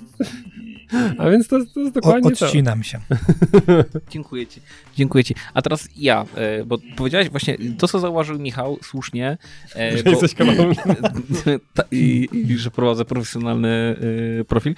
E, po, e, zauważył słusznie, że ty jakby już założyłaś sobie, e, że wizerunek jest ważny. A ja nie, założył, Nie. nie założyłam, tylko tak, to było pytanie zaczepne po prostu. Chciałam Zaczepne. zobaczyć, co E, odpowiecie. Wiesz co, powiem, powiem ci tak. e, Case study to jest coś, co my lubimy e, w przedsiębiorstwie z wyboru. Z, z angielskiego ja przetłumaczę naszego adwokata. Sprawa, spra, sprawa studia. Sprawa studia. Case tak, study. tak. Sprawa studia. E, I e, jeżeli chcielibyście się, kochani drodzy słuchacze, dowiedzieć, dlaczego wizerunek jest ważny, e, zachęcam do e, tego, abyście zobaczyli e, na Michała potem na mnie i wtedy będziecie mieli odpowiedź, dlaczego wizerunek jest ważny. Jeżeli chcecie osiągnąć sukces, wasz wizerunek musi być bez skazy. Ja. Czyli taki jak twój na Jeżeli- Instagramie, rozumiem? Na przykład. Gdziekolwiek, moja droga. Eee, a, a u Michała? Michał przybiera się jakieś elfy, smerfy, Mikołaje. Michał, e, raczej Piotr, od kiedy ty prowadzisz Instagrama? Wow, hopie. 2.15? A widzisz, gdybyś prowadził wcześniej, to nie wiem, czy on mógłby taki ten wizerunek, wiesz. Nie, ja musiałem zmodyfikować kilka zdjęć. No właśnie. Dobrze. Piotrze, czy odpowiedziałeś na moje pytanie już? Bo... Nie. Aha, okej. A czemu? To jest, to jest coś, czego uczą e, właśnie ich Na tam politologii. Na, tych, na, na, tych, na, na tych ich studiach. Ja jestem po politologii tutaj. E, właśnie, żeby tak odpowiadać, żeby nie odpowiedzieć na pytanie. Ale rozumiem, bo Piotr nie zapalił lampki, więc nie miał prawa głosu w sumie, więc... To jest jeden z dziesięciu, przypominam. tak. Już jeden z trzech. Kasiu, lubię cię. Dzięki, wzajemnie. Widzisz, i to jest wizerunek łysy. To jest szacun ulicy. Ciebie się boją, a mnie lubią. Bo to jest lwia brać, to nie mam wyjścia. To znalazłam w internecie, przygotowując się do naszego spotkania. Znalazłam takie zdanie. Im lepszy i silniejszy wizerunek marki, tym więcej jest ona warta. Czy zgadzacie się z tym? O Jesus, jeszcze raz, bo to, to masz skomplikowane pytania. To my jesteśmy od tego, żeby zadawać pytania normalnie. Jeszcze, jeszcze raz. Im lepszy i silniejszy wizerunek marki, tym więcej jest ona warta. I tak i nie. Ja może zacznę w tym momencie, bo jeżeli e, głównym wizerunkiem twojej marki jest to, żeby była silna, to wtedy tak. I myślę, że w 90% przypadków masz rację, ale niektórym markom zależy wręcz nawet, żeby ich wizerunek niekoniecznie był silny. No i to myślę, że zależy od konkretnej, konkretnych potrzeb danej marki. Tak ja to tak na czuja, myślę. Nie jestem specjalistą od wizerunku marki, więc ja to tak jako laik oceniam. Na przykład e, WW, WWF, tak? Czyli e, ci, którzy walczą o, o, o przyrodę, no to o myślę, tak. myślę, że ich wizerunek e, bardziej chcieliby kształtować w kierunku takim, że pokojowo manifestują i bardziej uświadamiają ludzi, niż że przykuwają się i umierają na drzewach. Ale No. Ja myślę, że tu jednak Kasi chodziło, a przynajmniej w pytaniu chodziło o troszkę inną siłę marki. Okej. Że nie chodziło o to takie tupanie Okej. nogą i wiesz, taką putinowską siłę marki, tylko bardziej o autorytet. Odcinam się, odcinam się, bo mnie finansuje Rosja. Em, Nie chcę, żeby nie przestawmy, Tak, tak, pamiętamy. No władza, tak. Ósemka. P, U, T, I, N. Tam jak się po, do, doda 3 to jest 8, więc wszystko jasne. E, więc ym, wracając do e, siły, to myślę, że tu chodzi o trochę inną siłę. Starałem sobie właśnie mm, znaleźć markę, która celowo może będzie grała na to, żeby właśnie być słabą. I tak sobie myślę właśnie, że może coś, co ma być masowym sukcesem, teraz strasznie szyję. E, Wiecie co chodzi, że mm, niska cena, niekoniecznie wyższa jakość, ale przez to duże pokrycie rynku. Tylko, że w, Rajstopy męskie Adrian. I Tylko, że- delikatność, tylko, że z i drugiej siła. strony, wiecie, w tym momencie, jeśli taka marka się pojawia, nie, bo tak sobie myślę o Biedronce, tak? E, No to, to oni w tym momencie są silni w jakiejś tam mm, grupie, tak? I tak sobie myślę, czy coś takiego wykombinuje. No ale to Mateusz na pewno coś odpowie mądrego. Mm, Pamiętam, że Mariusz chyba e, wskazywał o jakiejś firmie, która mm, chyba wchodziła do Bytomian czy do Tarnowskich Gór, gdzie na e, paletach mieli sprzedawać rzeczy. Tak, tak, tak, że, tam było, że, był- że był jakiś taki totalny dyskont, że tam totalnie miało rzeczy wyjeżdżać tak jakby prosto z, z aut i że... Okej, ten- ale to znowu dostosowanie się do, do jakiejś tam konkretnej grupy docelowej.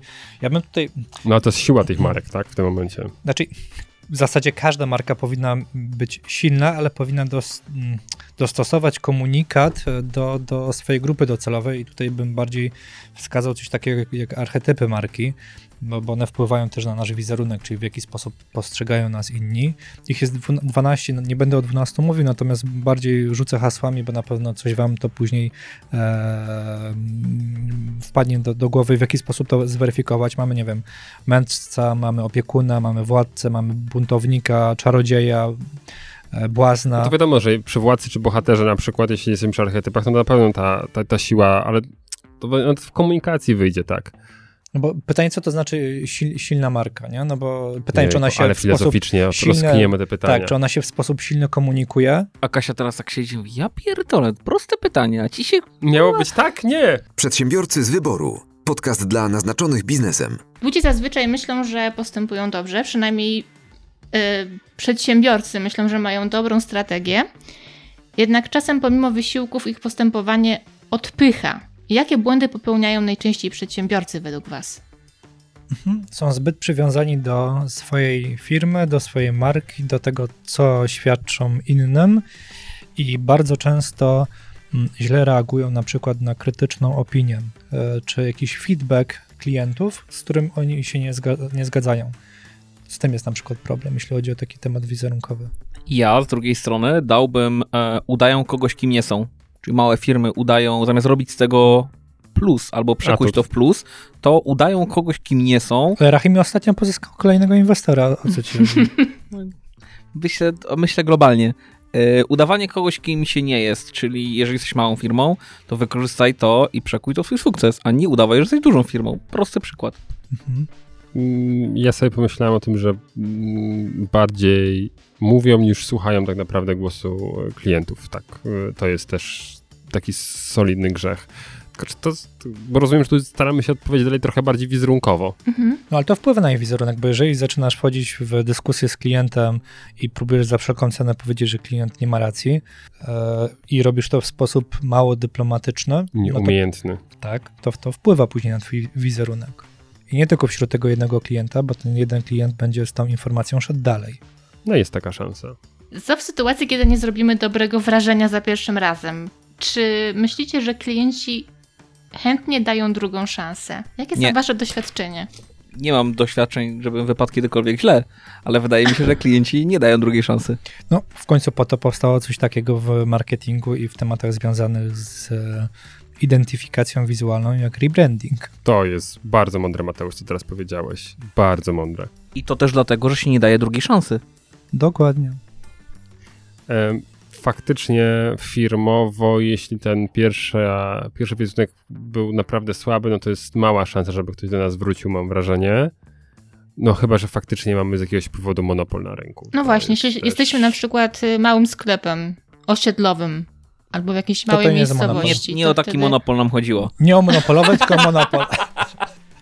No było blisko, ale e, znaczy tu po części, jeśli chodzi o monopol, e, ma- macie rację, natomiast z, pamiętajmy, co się podziało z telekomunikacją polską. No.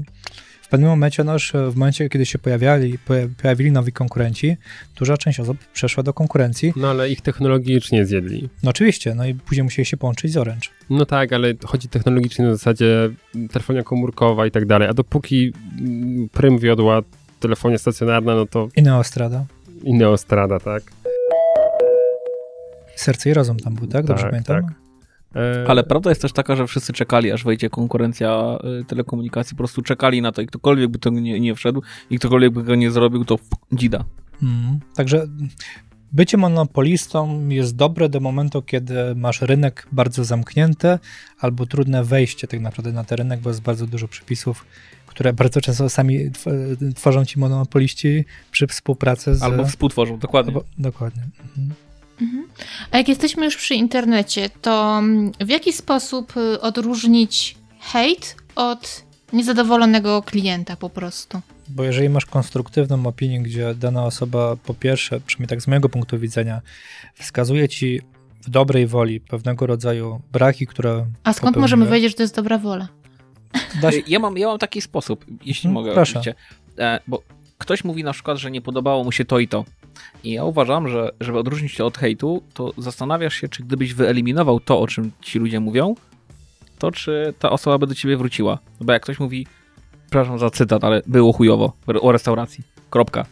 To jest hejt. No bo jak hejt. wyeliminujesz to, żeby nie było chujowo? no ale jeżeli ktoś napisze, był włos w kapuście, no to nie jest to hejt, tylko jeżeli będziesz dbał o to, żeby tych włosów tam nie było, to znaczy, że w sumie wyeliminowałeś ten jeden, jedną rzecz, która się komuś nie podobała, albo na przykład, nie wiem, kelner był niemiły, tak? No, no Mhm. nie jest to hejt, więc jeżeli jest, jeżeli jesteś w stanie to wyeliminować i że faktycznie myślisz sobie, kurczę, mogło do tego dojść, jest to do wyeliminowania i jest to do poprawy, to uważam, że to nie jest hejt. Mhm. No ale jeżeli jest na przykład, tak jak powiedziałbym, no niemerytoryczne ataki, tak, typu na zasadzie E, nigdy w życiu nie będę w knajpie, gdzie obsługują sami łysi. Ale nie będziesz miał zupa z, z, z, włosa w zupie. Tak. Albo, albo będzie kręcony. Albo i to już będzie gorzej. E, znaczy, zwykle te bardziej merytoryczne opinie, to, to są te, te, te opinie, nawet jeśli one są negatywne, to można potraktować je jako konstruktywne. I, i chyba o tym trzeba pamiętać. E, a co do włosów, to, to też jestem oburzony.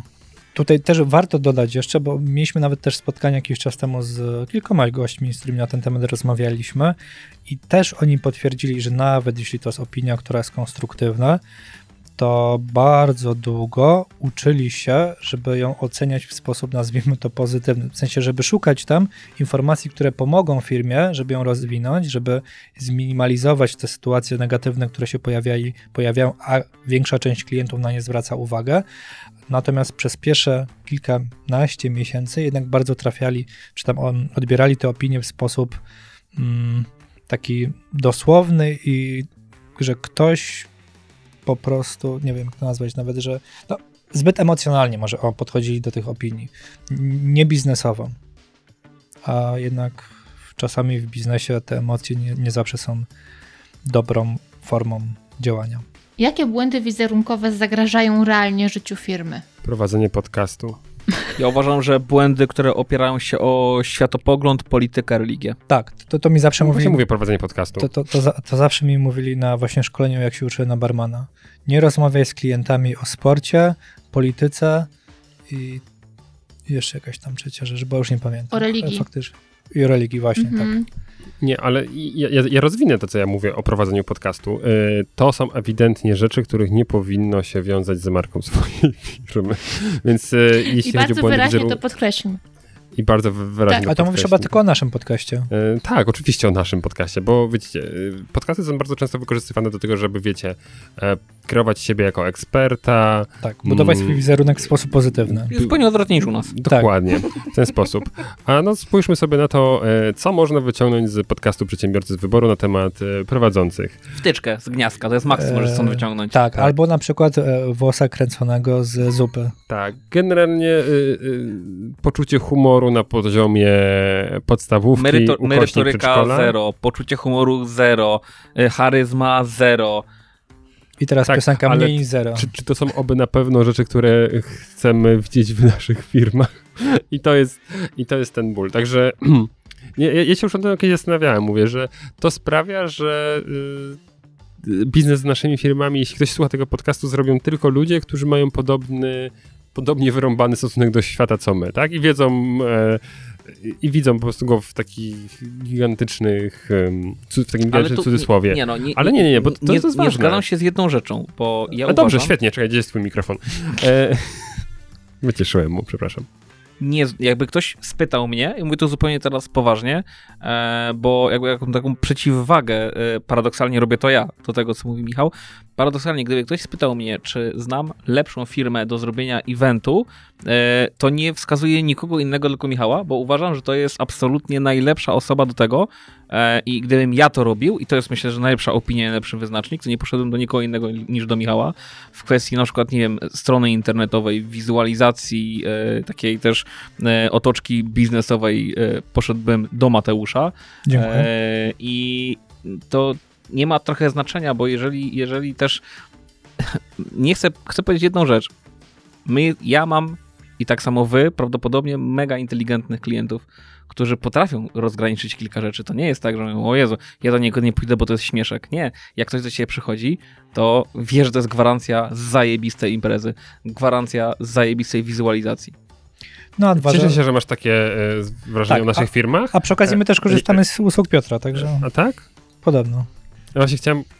No, Michał, Zrąbałeś mi nie, dowcip. nie, Michał, nie, bo nie, nie bronię przestępstw seksualnych, ale to tylko dlatego, że ja zrezygnowałem, a nie dlatego, że Michał do mnie nie przyszedł. No właśnie. Michał do mnie dzwonił z aresztu. Piotrze, jeśli ja kiedyś trafiłbym do aresztu, a ty byś dalej odbierał moje telefony tak, jak odbierasz, to... To naprawdę Ja boję się, y, czym stamtąd Najgorszy, wyszedł. najgorszy jeden telefon w życiu. Możesz jeszcze raz, Kasiu, powtórzyć pytania? Mm, Jakie błędy zagrażają realnie życiu firmy? To zanalizujmy sobie taką markę jak Tiger na przykład, który przecież... e, A wiesz, że Ti- Tiger ma, ma albo miał postępowanie z, Micha z Michalczewskim. Tak, tak, oni tam przegrali, e, że Tiger może być tylko jeden, ale chyba Tiger też e, tam było coś przy okazji powstańców. E, tak, O, tak. E, Okej, no to była jakaś wtopa, ale marka dalej istnieje, tak? O, tam e, potem się chyba Janina analizowała te wykresy, tak? Bo oni tam pokazywali, że tam wzrosło, ale wzrosło dlatego, że obniżyli cenę, ble, ble, ble, ble. No ale marka dalej funkcjonuje na rynku, tak? Więc pomijam, nie wiem czy dalej po tym wyroku z Michalczewskim, ale no to, to nie byłby błąd wizerunkowy na zasadzie mm, wtopy, na którym się polał hejt, tylko gdzieś tam przeglądanie sprawy sądowej i tego, jak, jak, jaką obrali strategię na początku przyklejenia się do, do marki zupełnie Ale innego. Jak dajemy przykłady, no to zobaczmy. Marka Plusz. Mm, W jaki sposób jest postrzegana? No, myślę, że podobnie jak nasz podcast. Ma taki mocno wyrąbany i trochę nie, niepoprawny... Seksistowski trochę, no, bym tak, nawet e, powiedział. ogólnie... Bar bardzo seksistowski. Ja nie mówię o podcaście, mówię o pluszu. Widzisz, a, to jest dłuższa dyskusja na temat naszej linii podcastu, tak? Że my możemy być tutaj najbardziej seks- seksistowca, a i tak seksistowca i tak mam wrażenie, że mamy potem więcej szacunku do każdej płci niż e, połowa tego kraju, ale to jest No oczywiście, bo my na przykład nie, nie, nie budujemy na tym głupich żartów, tylko jak żartujemy, to żartujemy na przykład wraz z dziewczynami, które zapraszamy, a nie śmiejemy się z dziewczyn, które zapraszamy. No właśnie. To, to jest różnica, tak? My staramy się, nawet najgorszy żar w naszym wykonaniu uważam, że jest znacznie bardziej elegancki niż kogoś, kto robi to po prostu z seksistowskich pobudek. Zapytajmy Kasię. No ale dla, dlaczego o tym powiedziałem? Bez komentarza? Tak, b- bardziej pod tym względem, że no to też jest budowanie pewnego rodzaju wizerunku pewnej firmy, która w sposób świadomy tak przygotowuje reklamy, żeby trafić do tej grupy docelowej, do której chce.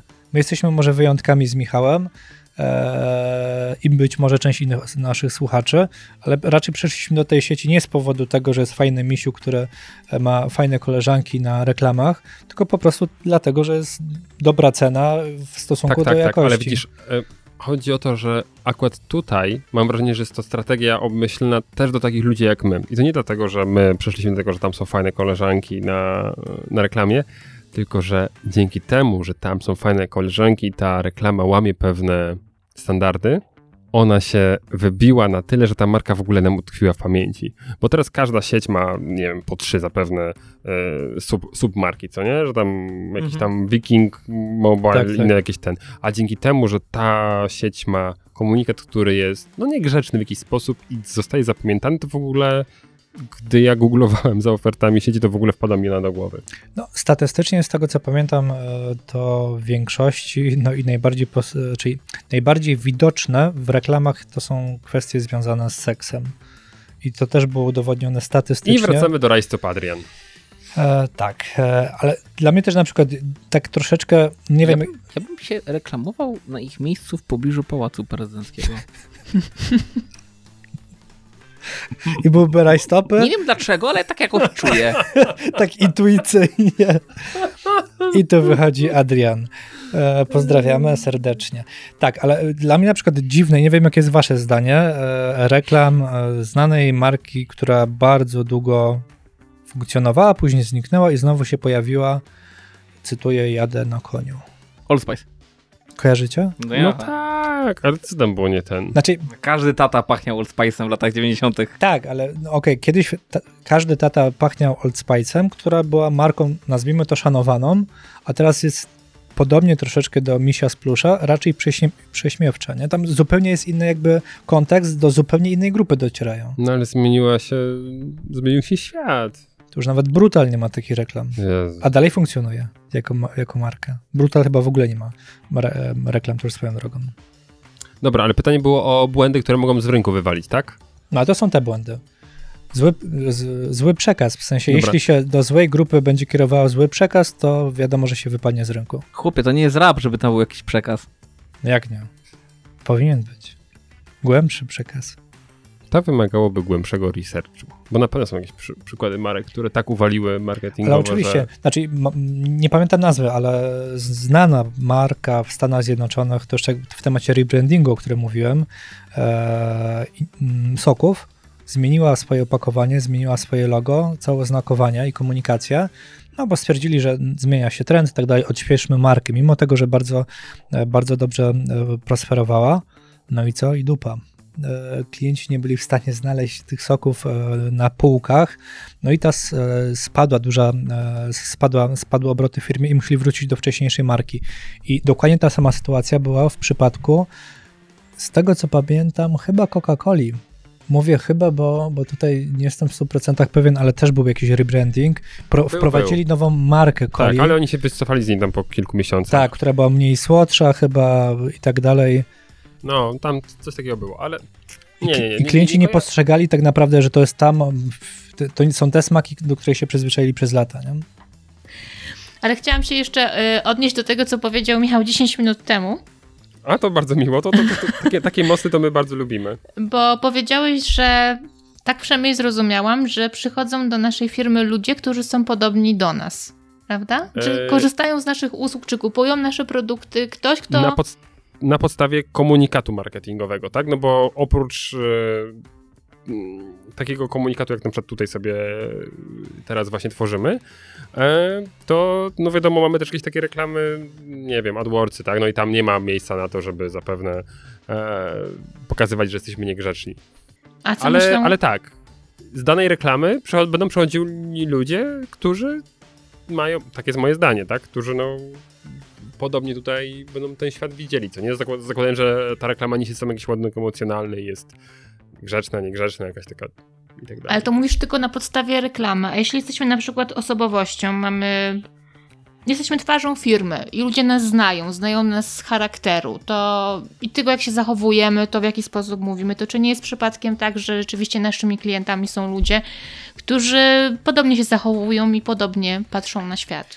Albo podobnie, albo, Albo chcą tak. Albo chcą tak, no dokładnie, czyli dążą i to jest taki pewien autorytet, to o czym mówimy, to co reprezentujemy, jakie wartości, w którym kierunku my i w zasadzie nasza firma ma podążać, jakie, jakie, wie, w jakie wierzy właśnie e, te wartości, no to takich ludzi dookoła siebie e, przyciągamy i to mamy przykład i dużych marek, no i mniejszych, tak, no duże marki, jest, już jak żyły Steve Jobs, no to przede wszystkim E, On tutaj kreował mocno wizerunek i dużo osób e, po jego śmierci zauważyło, że no, firma już nie idzie w tym kierunku na przykład, w którym powinna iść. I oczywiście ci tacy e, ambasadorzy, którzy są już fanatycznie tak naprawdę nastawieni do marki, to tego nie widzą. Natomiast duża część konsumentów no, zauwa- zauważała pewne różnice. I to też jest ryzyk- ryzykowne w momencie, kiedy opieramy przez dłuższy czas mm, markę na jednej konkretnej postaci, jaką jest CEO, czy, czy po prostu e, osoba, która reprezentuje firmę. No bo co, kiedy tej osoby zabraknie? Pojawia się problem. Co, kiedy ta osoba będzie chciała odejść z firmy? Pojawia się problem. To jest trochę tak, ale też e, chodzi, żeby utrzymać pewien trend. Fajny przykład, y, myślę, jest XCOMu Mhm. i y, Kuby Biela, który już nie Przy pracuje. okazji jeden z najlepszych naszych odcinków. Zapraszamy do odsłuchania. Tak, y, i y, który już nie pracuje e, w XCOMie, ale XCOM dalej utrzymuje swój heheszkowy content, tak? E, Nie jest to już styl Kuby i, i, i, i, może tam brakuje tego je- jego flow, jego takiego em, właśnie poczucia humoru, ale no, dalej gdzieś tam starają się y, w, w tym Utrzymać. tak, w tym, w tym, w tym stylu utrzymać. Także, a bardziej, no to myślę, że osoby z branży wiedziały, że Kuba jest za to odpowiedzialny, niż. On- Kuba nie był tak bardzo widoczny na tak, zewnątrz. dokładnie. To on, on, on się gdzieś tam nie, nie uwidoczniał. E, I wracając do tego, że przyciągamy ludzi, którzy są podobni do nas albo którzy chcą być podobni do nas, to jeśli zastanawiacie się, czy warto, to zdecydowanie warto. Dużo lepiej być wyrazistym i, ni, niż nijakim w tym momencie, tak? Dużo, bo dużo marek stara się nikogo nie urazić i być takie, no nijakie, Nijakie, potem. Dokładnie. miałkie. Pot- Potem się robi nijakim miałkim. Ja na przykład zobaczyłem, że nasza strona dużo lepiej konwertuje, jak my zaczęliśmy się tam totalnie luźniej komunikować i wrzuciliśmy sobie zdjęcia, nie bycie jakieś takie bardzo poważne, tylko totalnie na przykład odjechane, tak? Bo to pasowało do naszej, naszej branży, do naszej marki. Już myślałem, że w momencie, kiedy my ją przygotowaliśmy, ale E, to tak, tak, no to się akurat zgrało, ale no, no wiesz, e, pominę to. pierdoły, tak. Więc, e, ale pojawiły się odwołania do tego. I to jest to, że no, to są też błędy, które ja, ja sam robiłem, co nie, że mm, starałem się wyważyć, a też mam wrażenie, że w momencie, gdy nasza komunikacja jest y, no, zgodna z tym naszym, czasami niegrzecznym ja, to też y, jest bardziej spójne, a spójność i autentyczność to jest coś, co ludzie kupują. I tu też trzeba do tego dodać jedną rzecz, że w momencie, kiedy jesteśmy jacyś, jacyś wyróżniamy się spośród innych, i to mówiąc i o firmach, i o osobach, to trzeba zdawać sobie sprawę z jednej rzeczy, że nie, nie wszystkich uszczęśliwimy. No tak. Bo nie wszyscy będą podążać tą drogą, którą my chcemy, więc albo będziemy mieć ludzi, którzy nas lubią, albo którzy nas mniej lubią. Tak, nienawidzą. Znaczy, ale też tak samo, no jak zawsze mówimy, że nasze firmy nie muszą robić biznesu z każdym.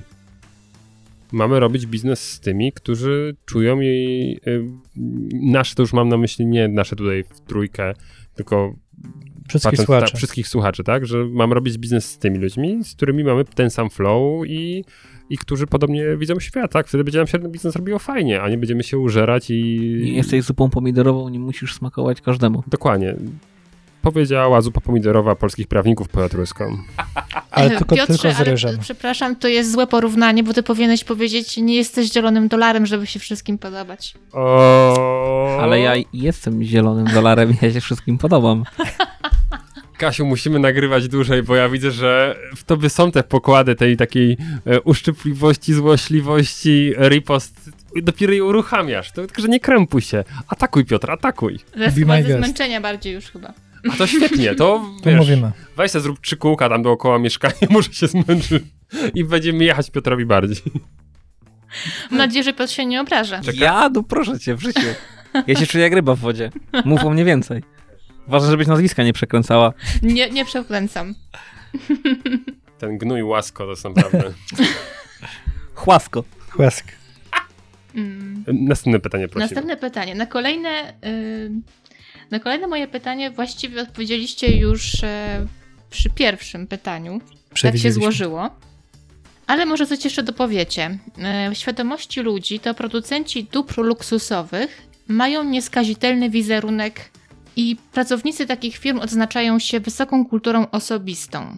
I czy uważacie, czy jak uważacie, czy wytwórcy produktów inkluzywnych, czyli takich dla wszystkich, też muszą się tak bardzo starać? Bo mam wrażenie, że tutaj bardziej gra czas, czyli szybkość dostarczenia przesyłki i w obecnym czasie, kiedy kupujemy większe rzeczy przez internet i cena. Pierwsze co, to ja bardzo dziękuję, że wytłumaczyłaś nam inkluzywność, bo ja widziałem na twarzy Piotra takie... E, Inkluzywność właśnie widziałeś, Nie, Dopóki nie może, poznałeś może Piotr się znaczenia tak tego spojrzał, słowa. że właśnie że tłumaczę, ale Tak, a nie, nie, to, jest- to, jest- to, było, to było cudowne, bo dzięki temu Piotr lepiej zrozumiał pytanie. I, i ja mówię, a zupełnie autentycznie serio i wiesz, ja sam też się poczułem e, dzięki temu lepiej. A wracając do odpowiedzi na pytanie, sorka, To ja po prostu oczywiście ostatnio tłumaczyłam to komuś, dlatego już wolałam. no ale bardzo, ale ja się, ja, to- ja mówię naprawdę, to, to, tam, było- tam cienia ironii nie ma w tym. Okej. Nie ma. Em, a wracając do tego, po pierwsze oczywiście moja przekorność od razu kazała mi szukać marek ekskluzywnych, które e, grają właśnie... Które, którymi się otaczam od e, jakiegoś czasu. e, Tak, którymi się otaczam od jakiegoś czasu e, i które e, grają właśnie tym, że nie są grzeczne. To ładne masz to. Lamborghini, takie czerwone. To jest twoje, tak? Mm, Tak, tak, tak. E, Tylko- ale tylko muszę nie oddać, bo mam, bo mam wynajem do 20, więc... em, Na Uberze. Na Uberze, dokładnie. Na, na, na karponek. Ale myślę sobie, ale w dobie internetu są takie marki, które yy, nie wiem, czy one są od razu może ekskluzywne, ale są powiedzmy bardziej premium, a które specjalnie grają takim e, trochę, trochę, trochę taką nie- nie- nie- niegrzecznością. Mhm. Tylko ja nie wiem, czy, jakby, czy w tym kierunku powinniśmy też iść, bo, e, bo, bo też mówiłeś, że, że działają, może nie, że w sposób profesjonalny, bo, bo każda firma powinna w sposób profesjonalny działać, ale że klienci, ja- przynajmniej tak ro- rozumiem trochę to pytanie, że klienci troszeczkę czegoś innego oczekują od tych produktów luksusowych i od, i od obsługi. I niestety, przynajmniej ja się spotykam z tym bardzo często, mm, póki co, że nie wszyscy klienci są świadomi, że cena danego produktu albo danej usługi nie jest związana tylko i wyłącznie z tą konkretną usługą, ale też z obsługą związaną z tą obsługą, z obsługą posprzedażową i tak dalej, z jakością, z, z e, nie wiem, z czasem, e, jaki poświęcamy. Przykład akurat dam, dam, dam tej strony internetowej, tak, że rzadko kiedy na przykład da się porównać jeden do jeden stronę internetową do strony internetowej, albo, albo inne e, elementy, które są twórcze. Dlaczego? Ponieważ ta obwódka, czy tam e, czy ta otoczka dookoła związana z, z obsługą, z mm, czasem, z jakimiś innymi elementami, wpływa bardzo często na cenę nie? i klienci tego nie widzą. I, I tak samo jest troszeczkę z tymi klientami inaczej. Klienci premium, oni oczekują tego, że jak pójdą do salonu, nie wiem, Ferrari, Lamborghini, czy, czy nie wiem, pójdą do jakiegoś ekskluzywnego jubilera, że oni zostaną w odpowiedni sposób obsłużeni i oni za tą obsługę również płacą bo wiedzą, że ta dana osoba, ja się spotkałem z taką opinią, e, poświęca swój czas dla nich. Świet, świetną rzecz właśnie pewien milioner powiedział, miliarder prawdopodobnie, w momencie, kiedy e, raz do roku jest zapraszane na imprezę bardzo ekskluzywnych samochodów. Mówi, on nie ma czasu dla, za bardzo dla siebie, dla rodziny, natomiast widzi, że jeżeli raz do roku jakaś firma poświęci swój czas dla niego, żeby zorganizować mu jakiś fajny przejazd, żeby troszeczkę opowiedzieć więcej i tak dalej, to on to docenia. On to docenia, że jest wśród tych ekskluzywnych klientów, na których e, inna, inna marka jakby kładzie duży nacisk.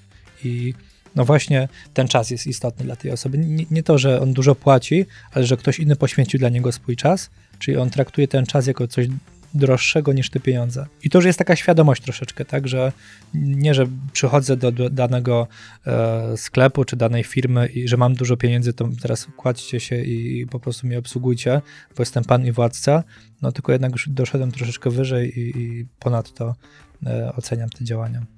Piotrze? Tak. tak, dziękuję. Ja bardzo taki wywód zrobiłem trochę psychologiczny, ale trochę poje odjechałem, pojechałem. Mi chodzi po głowie coś i nie wiem, czy uda mi się to ubrać w słowa, ale jeśli chodzi o marki luksusowe, to zastanawiam się, i tu będzie pytanie do Piotra, jako osoby, która na pewno z nas wszystkich, przynajmniej tu jest w studio, um, na pewno najwięcej korzysta z tych marek, dzięki swojemu premium statusowi i premium zawodowi. No przecież wszyscy mówi, że prawnicy zarabiają najwięcej. No, no? oczywiście. Prawnicy i księża. Tak, dokładnie. I to nie przypadek, A już księża, je... prawnicy to już w ogóle. Dokładnie. I to nie przypadek, że jedni bronią drugich, co nie? Ale wracając do, do rzeczy poważnych, to zastanawiam się właśnie, na ile te marki luksusowe właśnie tą taką swoją grzecznością, tą takim bardzo ułożeniem i postawieniem wszystkich spraw, wiecie, na takim wysokim C, tak? Zniechęcają tak naprawdę do, do, do kontaktu i czy to jest zniechęcenie, które od razu jest takim świetnym sitem, tak? Na zasadzie do nas przychodzą od razu ludzie, którzy z mają, wyższych sfer. Tak, z wyższych sfer i którzy tego oczekują, czy właśnie w dobie tego, że to świat się troszkę zmienił i też ludzie normalniejsi dostają spadki? E, no nie, właśnie nie tylko, ale, ale, ale no w dobie internetu dużo łatwiej e, osobie, która jeszcze może się nie, nie zesnubiła, tak, dorobić się pieniędzy, że ich stać na te produkty e, luksusowe, no właśnie, czy, czy, czy, nie tracą też na tym trochę? Nie, nie, wiem, czy ko kojarzycie, o co mi chodzi. Że no jest coś takiego, tak? Że nie wiem, ja znając swój status materialny, przypuszczam, źle bym się czuł w salonie e, Lamborghini, tak? No, nie czuję się, że to jest miejsce dla mnie. A ja bym w Porsche nie miał, już tak. nie miał problemu. Ja bym nie miał... Nie, wiesz, że w życiu bym nie rozważał e, Porsche, bo dla mnie e, byłoby to przedłużenie pewnej części ciała. Ale wiesz, że są małe czego Porsche. Czego zupełnie nie potrzebuję. Ale wiesz, że są małe Porsche. Takie autka. Nie, nie, nie mówię o restorakach. To, to dla mnie, auto dla mnie jest niezłym przykładem, e, bo ja traktuję auto po prostu jako środek transportu użyteczny i dla mnie Pewnie, ale, ale znaczy tylko znaczek nie ma znaczenia. Wydaje mi się, że troszeczkę, znaczy bardzo mocno spłyciliśmy te, te wszystkie sytuacje i u, wrzuciliśmy osoby, które korzystają z dóbr luksusowych do jednego worka, czego chyba bym też nie chciał, bo mamy wiele przykładów i znamy wiele przykładów osób, które mają bardzo dużo pieniędzy, a niekoniecznie się z tym e, afiszują na zewnątrz. Nie, nie, ale mówimy o markach które adresują się do osób, no tak, ale, ale luksusowe, no tak, tylko, nie...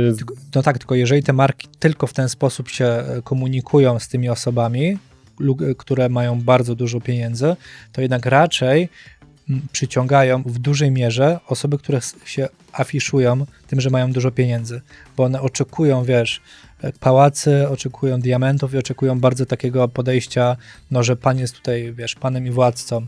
Natomiast osoby, które, no właśnie, e, dużo zarobiły, ale nie odbiła im sodówka do głowy, e, chodzą w t-shirtach, ich widać na ulicy.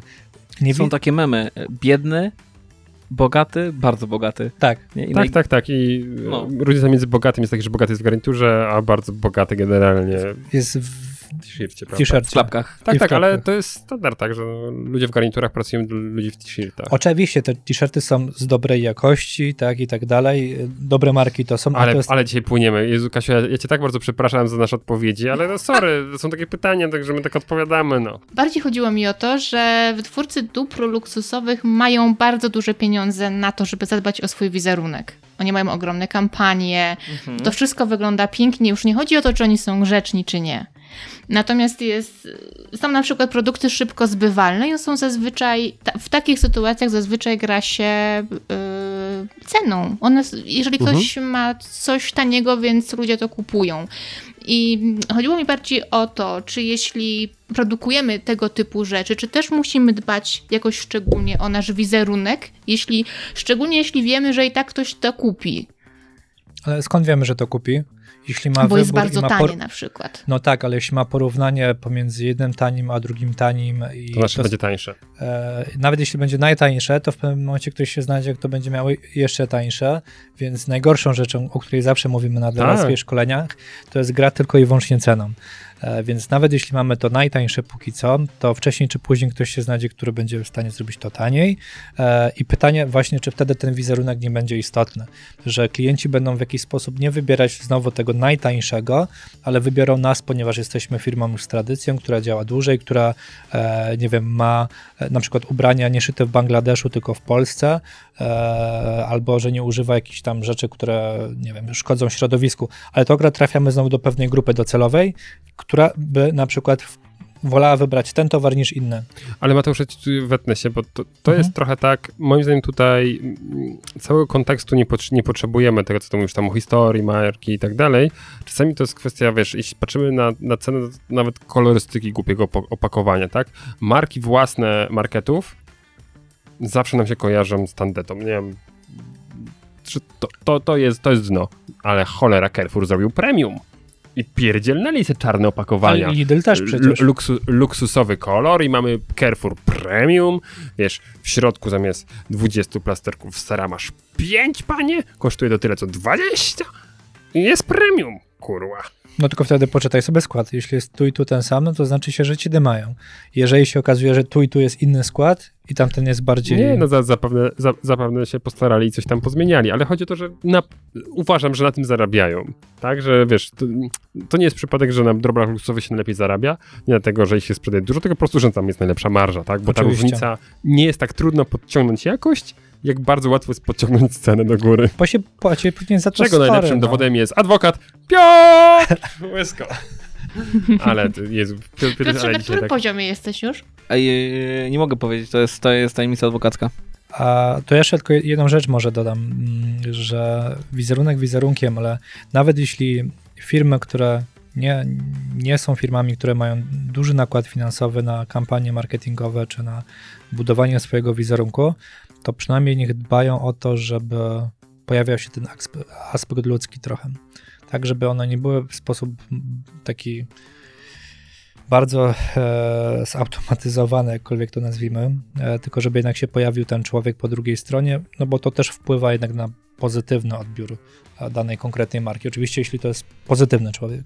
A czy mówiąc pozytywny odbiór marki nie jest y, czasem trochę tak, że to też zależy od naszych gustów, bo dla każdego co innego jest pozytywne, dla każdego co innego jest ładne, akuratne. To jest, są E, pojęcia mhm. bardzo płynne. To ja teraz trochę popłynę. Mhm. Na pewno mi zaraz chłopaki powiedzą, żeby to wyciąć, ale mm, i mam, nadzieję, i mam nadzieję, że nikogo ze słuchaczy nie urażę teraz, bo wchodzimy w tematy, które nie powinniśmy poruszać, o których mówiliśmy. Oho. E, No, Będzie Mateusz, ciekawie. jak to się stało, że w 80 odcinku dzisiaj Nie, to... to, uś- to nie chodzi, nie, bo Mateusz pewnie chce powiedzieć to, co mówi zawsze nam przed y, podcastem. Mam nadzieję, że nie słuchają nas biedni ludzie. I po prostu myślę, że teraz porobię taki coming out na antenie. nie. E, być może, ja tutaj podam taki przykład, że to jest jak z religią.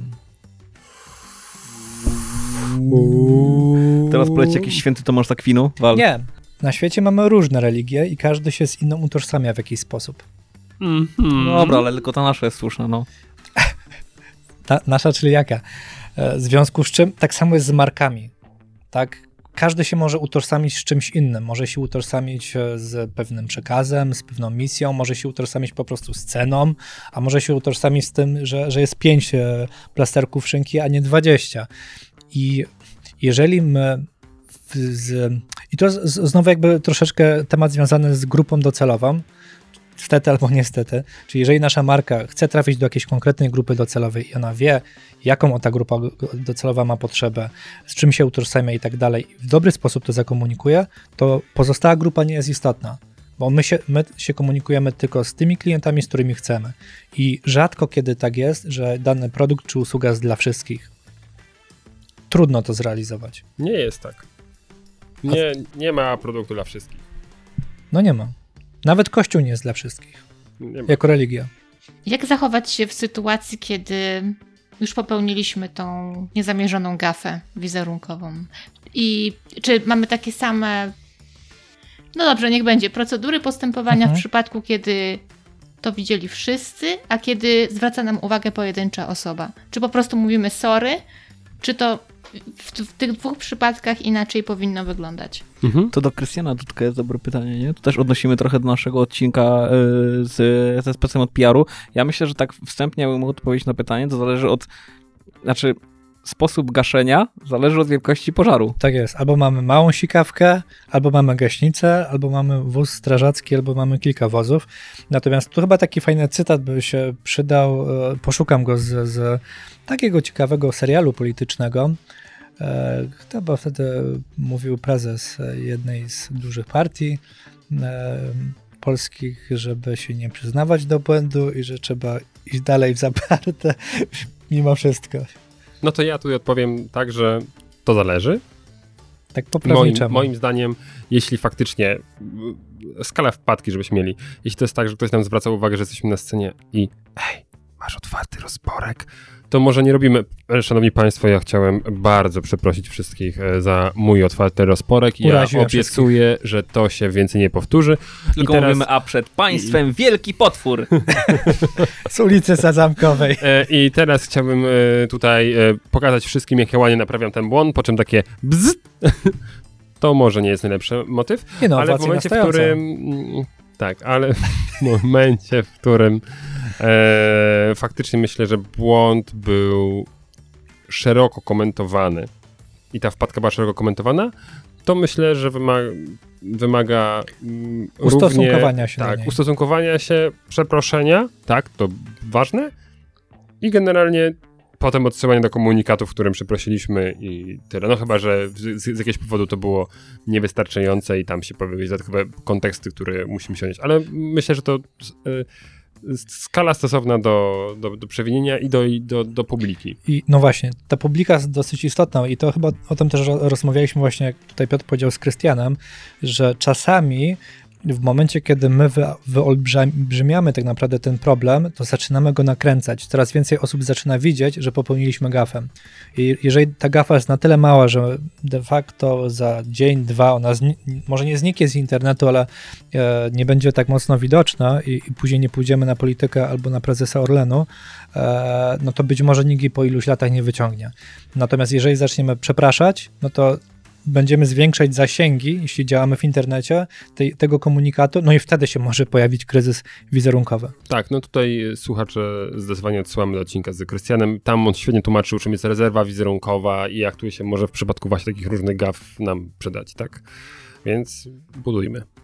E, załóżmy, że taką sytuację, że regularnie wpływają nam pieniądze na konto, bo klienci... Na, na, nawet jesteśmy w stanie sobie taką wyobrazić. Tak, tak.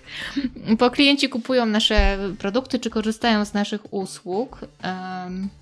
Co oprócz tego jest świadectwem, że nasza marka jest postrzegana dobrze? W jaki sposób możemy to mierzyć? I oczywiście, że czytamy komentarze w internecie, no mamy pewnie też jakieś komentarze, nie wiem, dostajemy na maila, prawda, i tego typu, ale coś jeszcze może o czym może świadczyć, Pewnie. że jesteśmy dobrze postrzegani. Mhm.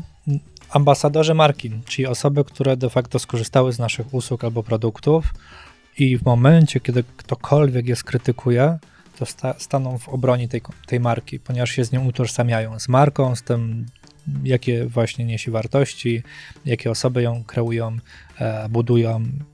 To chyba naj, najlepszy wyznacznik, bo w momencie, kiedy no, jeszcze nie jesteśmy na tyle rozpoznawalni, to zwykle po prostu mamy klientów. Czyli to są tacy nas, nasi strażnicy. Można Tak. to tak nazwać. Strażnicy i osoby, które tak naprawdę są orędownikami naszej marki, bo mówią wszędzie, gdzie jest to możliwe, w sposób pozytywny. I to, to jest to, to tak naprawdę najlepsza reklama wtedy. Wtedy bardzo często już nie potrzebujemy nie wiadomo jakich kampanii zasięgowych i tak dalej. Jeżeli to jest duża marka e, i dużą ilość klientów ma, którzy już są tymi ambasadorami, to, to ci klienci robią najlepszą robotę. Zgadzam się. Tak. Tak. E, Chciałabym To jeszcze, sukcesu firmy. chciałabym jeszcze na chwilę wrócić do, do startupów, bo nie A wiem, co czy to są startupy? a podejrzewam... Słucham? Co to są startupy? E, Podejrzewam, że słyszeliście, że startupowcy mają dylemat, czy przyznawać się, że są startupem, czy nie.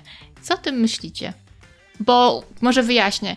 Często mówi się, to znaczy oni mają takie wyobrażenie, że inni mm, postrzegają ich jako niepoważną firmę, kogoś, kto dopiero zaczyna i nie warto z nimi w ogóle gadać. A drudzy znowu mówią, że to im pomaga, na przykład w zdobywaniu pieniędzy. O, widzisz, czyli zależy wszystko od tego, No ale to jest po co nam to trochę, służy. trochę e, ja bym się odniósł do tego, co już powiedziałem, nie? Czyli nie, żeby nie udawać tego, Kim się nie jest. jesteśmy. Jak jesteśmy startupem, no to można się inaczej. Dobra, nie trzeba y, od razu podkreślać, że się startupem, ale też nie mówmy, że jesteśmy wielką, gigantyczną firmą. Ja myślę, że to to po pierwsze znowu zależy gdzie. Bo jeśli rozmawiamy z osobą, która mamy na przykład na, na podstawie researchu informację, że raczej negatywnie reaguje na startupy i raczej nie w, szuka możliwości inwestycyjnych, ale na przykład y, nie w obszarze startupów. Ale nasz profil jest na przykład zgodny z tym, co on, y, w co oni inwestują. Tutaj znowu rozmowa z Lechem, tak? No to próbujmy, tak? Nie, nie musimy y, eksponować tego, że Zresztą to... A ja się nie zgodzę. To już Nie, się teraz wejdę w Nie, no poczekaj. No. Bo, Bo to jest jak, jak z umową, wiesz? Co z tego, że mm, nie wiem, masz umowę zlecenia, ale w tytule napiszesz, że to jest umowa o dzieło, to i tak wszystko, co jest w tej umowie, świadczy o tym, że to jest No umowa o dobra, dzieło. tylko jak dla mnie to jest, y, bo tu się trochę zaplątałem, ale chodzi ogólnie o nazewnictwo, tak? E, Na imprezie startupowej mówmy, że jesteśmy startupem, a jeśli osoba, z którą mamy kontakt nie wie, czym są startupy, to niech, nie Jesteśmy firmą nie- technologiczną, nie walmy, która- Nie walmy po oczach generalnie czymś, co jest niepotrzebne i tyle, no. No tak, ale to możemy po prostu powiedzieć, że jesteśmy firmą technologiczną, która się rozwija w konkretnej tam dziedzinie branży i szuka nowych rynków zbytu i modelu No ale biznesowego. wiecie, no, bo jest startup zaczniemy trochę, wchodzić, tak, no, no co, startup, czyli co, jest- jesteśmy przed mm, breaking pointem? Teraz pytanie, no bo czasami bycie start, znaczy inaczej, słowo startup czasami na tyle było źle rozumiane, że e, jakby każda firma, która zaczynała swój biznes była startupem. Czy jest startupem? No nie jest. I, i przynajmniej tak z mojej opinii, więc e, ja bym nawet powiedział, że w momencie, kiedy startupy były modne, no to każdy chciał być startupem i każdy jest startupem, no a nie do końca tak jest. No i trzeba się zastanowić, czy nawet jeśli mówiliśmy, że jesteśmy startupami, to tak naprawdę pod względem takiego prawdziwego pojęcia tym startupem jesteśmy. Czy po prostu nie jesteśmy młodą firmą, młodym przedsiębiorcą, który sobie działa.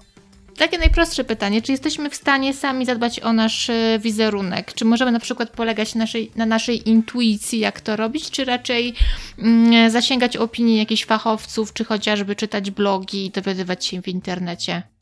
Czy możemy to zrobić, może tak, czy możemy w ogóle samodzielnie e, zająć się naszym wizerunkiem? Czy to jest ryzykowne? Na pewno, ale uważam, że nie jest to stracone. Wydaje mi się, że kierowanie swojego wizerunku do pewnego etapu, który jesteśmy w stanie ogarniać, jest jak najbardziej możliwe samemu. Wystarczy właśnie no, trochę poczytać, tak? I, I czasami może zderzyć i- te swoje pomysły, z, ale zderzyć bardziej, a nie za, jakby zawierzyć i powierzyć całą obsługę od razu tak, firmie nie, zewnętrznej. bo n- na 100% jest moment, w którym powinniśmy to oddać firmie zewnętrznej i to po, po pierwsze, to powinno być związane z funkcjami, które e, piastujemy. I jest taki etap, że niestety są osoby, które ewidentnie powinny już dawno e, przestać udzielać wywiadów na przykład. Albo je, czytać albo je prowadzić. Tak. nie, nie, nie. No chyba, że to jest jej strategia pewna. No nie, ale to, Mateusz, no są osoby, które ewidentnie y, dalej jadą na żywioł, a to są osoby, które powinny czytać z kartki po No prostu. ale Palikot na przykład miał taką strategię. A nie, nie, ale Korwin Mikke jest, ma taką ale, strategię. Ale tam nie mamy mniejszego wątpliwości, że to jest świadome kreowanie tego wszystkiego, tak? A są osoby, które no niestety y, wychodzi im jakoś ten wizerunek i nie robią tego świadomie, a powiedzmy są już na takim etapie, że spokojnie mogłyby sobie pozwolić na to, żeby e, za nim był sztab ludzi, który, który, który to robi. Mówisz, ro, rodzina im kibicuje i, Tak. i mówią, że dobrze Tak, robią. dokładnie, tak, tak, tak. No tam Mhm. lokalna społeczność, wszyscy kibicują, mówią, że fajnie, że w tym mediach był, że tak... e, Że reprezentuje nas, Tak, a my tak. jesteśmy dumni. Mhm, no i to, to, to, to, to jest zło. A czy możecie E, zdradzić, czy wy korzystaliście z jakichś porad? Mm, Na co dzień nie, natomiast oczywiście wspieramy się tam, na czym się nie znamy, zawsze osobami mądrzejszymi od nas. I to to chyba takie, takie podejście bardziej świadomej osoby, czyli e, starajmy się otaczać osobami mądrzejszymi od nas, to wtedy jesteśmy w stanie osiągnąć sukces. Nie, nie, nie, nie szukajmy, tak samo patrząc czy jako pracodawcy, czy, czy jako mm, partnerzy biznesowi, osób głupszych od siebie, tylko dlatego, żeby podwyższyć swoją e, wartość, jakkolwiek to nazwie. Mhm. No, zdecydowanie. No, u mnie się te, też nie korzystałem bezpośrednio, a, ale jak najbardziej się pod, podpisuję po tym, co Mateusz powiedział. Zresztą u mnie się dokładnie to zgrało, że etap rozwoju e, mój, mojej firmy zgrał się z tym, że musiałem nadrobić dużo rzeczy z racji pełnionych funkcji właśnie w inkubatorach przedsiębiorczości, przez co przyjąłem bardzo dużo wiedzy w pewnym czasie i, i nabrałem sobie taki nawyk, tak? Miałeś O- samorozwój. tak, dokładnie. Samorozwój, który no, jednocześnie wykorzystywałem i testowałem w swojej firmie, więc mm, nie, to jeszcze na tym, nie, nie, nie, nie ten etap. Chociaż e, zdaję sobie sprawę, że pomalutku e, zaczynamy wchodzić w ten etap, że na przykład myślę, że na przykład przykład, podcast jest idealnym przykładem, powinniśmy dawno oddać prowadzenie naszych mediów gdzie indziej, ale po prostu nikt tego nie czuje chyba tak jak my. A my na to nie mamy czasu i wychodzi jak wychodzi. Tak, także kiedy, jeśli ktoś czuje to bardziej niż my, To dajcie znać. dajcie znać. Okej, nie ma więcej pytań. Dziękuję bardzo. To my nie mamy więcej odpowiedzi. Ogromnie Ci dziękujemy. Jeżeli powiedzieliśmy coś, co mogło Cię urazić, e, absolutnie jest to przepraszam i przepraszam za Michała. E, my dostajemy takie dofinansowanie z Unii Europejskiej, żeby on był naszym kolegą. Nie chciałem tego mówić. Także bardzo serdecznie Ci dziękujemy e, i obiecuję, że założę konto na Waszym portalu i będę e, wszystko komentował. No, także ja Ci też dziękuję. Fajnie, fajnie że mieliśmy okazję porozmawiać i troszeczkę no, po 80 odcinkach odmienić naszą rolę, bo nie mieliśmy jeszcze takiej szansy. Nikt nie był na tyle odważny, żeby podejść e, i podnieść szablę. I po tym odcinku przez następne 80 odcinków albo 160 nikt się nie podejmie. Nie, nie Tak. podejmie się nikt. I, I mamy nadzieję, przynajmniej ja mam taką głęboką nadzieję, mówię to w swoim imieniu, że nadal pozostaniesz naszą wierną słuchaczką. Ojejku, jakie to było miłe. A ja chciałem powiedzieć z całego serca dziękuję Kasiu i, I przepraszam. Przy, i przy okazji przepraszam. E, przepraszam również słuchaczy i e, przy okazji zastrzec, że e, nasz podcast nie zwraca za psychoterapię. Dziękuję. Ja Wam również bardzo dziękuję i bardzo jest mi miło, że mogłam Was poznać, bo do tej pory tylko słuchałam Was y, po tej drugiej stronie, ale postanowiłam dzięki temu, że wyszliście z taką propozycją, postanowiłam wyjść poza swoją strefę komfortu. Chyba było słychać, że bardzo się stresowałam, ale jestem bardzo dumna z siebie, że w ogóle się odważyłam. I mam. Tak. Tak, wow, bez użycia rąk. wow. Już widzę, jak to wygląda bez użycia rąk, bo do tej pory tylko słyszałam i sobie co innego wyobrażałam, ale niech będzie. Ale to tak powinno być. To jest piękno e, magii podcastu, że tutaj wyobraźnia Gra rolę. gra rolę, tak? Tak. I wszyscy myśleli, że Piotr Nie tak wiem, naprawdę... czy będzie y, mi potrzebna psychoterapia, ale mam nadzieję, że jeszcze pozostanę w Mam Startup. Po tym mam nadzieję też, że będę miała co napisać, bo w trakcie, jak żeśmy rozmawiali, zastanawiałam się, jak to może wyglądać ten spisany wywiad i szczerze mówiąc, naprawdę nie wiem. My też. My też nie wiemy, nie, nie podpowiemy, ale właśnie, najważniejsze, drodzy słuchacze, jeśli byście chcieli, to jest wyjątkowa okazja, bo normalnie nie mamy mm, w jakikolwiek sposób naszych podcastów spisanych i chyba Kasia teraz rozumie dlaczego. E, ale y, jeśli byście chcieli wrócić do części na pewno z tych treści, które dzisiaj poruszyliśmy, to zapraszamy do artykułu na Mam Startup. e, Podlinkujemy go na pewno do tego odcinka e, podcastu. Tam się pojawi na pewno parę ciekawostek z, z tych wszystkich wypowiedzi, które robiliśmy. I tylko tam może się pojawić cenzura. Dziękujemy, drodzy. A nie, no to, to Kasiu, to, to jest twoja rola teraz. Podziękowanie słuchaczom i przy mikrofonach byli. Przy mikro... Tak, bardzo dziękuję wszystkim słuchaczom, że wytrwali, jeśli wytrwali do końca tego 80 odcinka. E, Przy mikrofonach e, byli Niezmiennie. niezmiennie Michał Kucharski Mateusz Majk. oraz Piotr Łysko! i Kasia Krogulec z Mam Startup. Także dzięki wielkie, do usłyszenia, do zobaczenia i do przeczytania i do wyjątkowo. przeczytania wyjątkowo. Cześć, trzymajcie się, hej, hej. Cześć. I zostańcie na pewno na bloopersy po, po tym odcinku, tam jest grubo. Soczyście. Przedsiębiorcy z wyboru. Podcast dla naznaczonych biznesem. Porady, studium przypadków, nowinki, analizy, dyskusje, rozmowy, opinie. Jedynie, co- Romku, co możemy wyciąć, to od, od, od przydługawy wstęp, a cała reszta wchodzi. Teraz też będziemy musieli, panie Romku, to wyciąć. Panie Romku, Przepraszam, panie Romku. Romku, Jakby Romku. można było, panie, panie Romku, jak można było. To nie będą, jak, sorry, bo coś mnie zatyka z wrażenia. nie dziwię się. To będzie pierwszy polski teleturniej, że z trzech przegranych. E, ja, pop, ja poproszę na siebie. Turu, turu. U mnie na dzielni Tak. mówi się sraki. Sraki. No, sraki to później są na autach.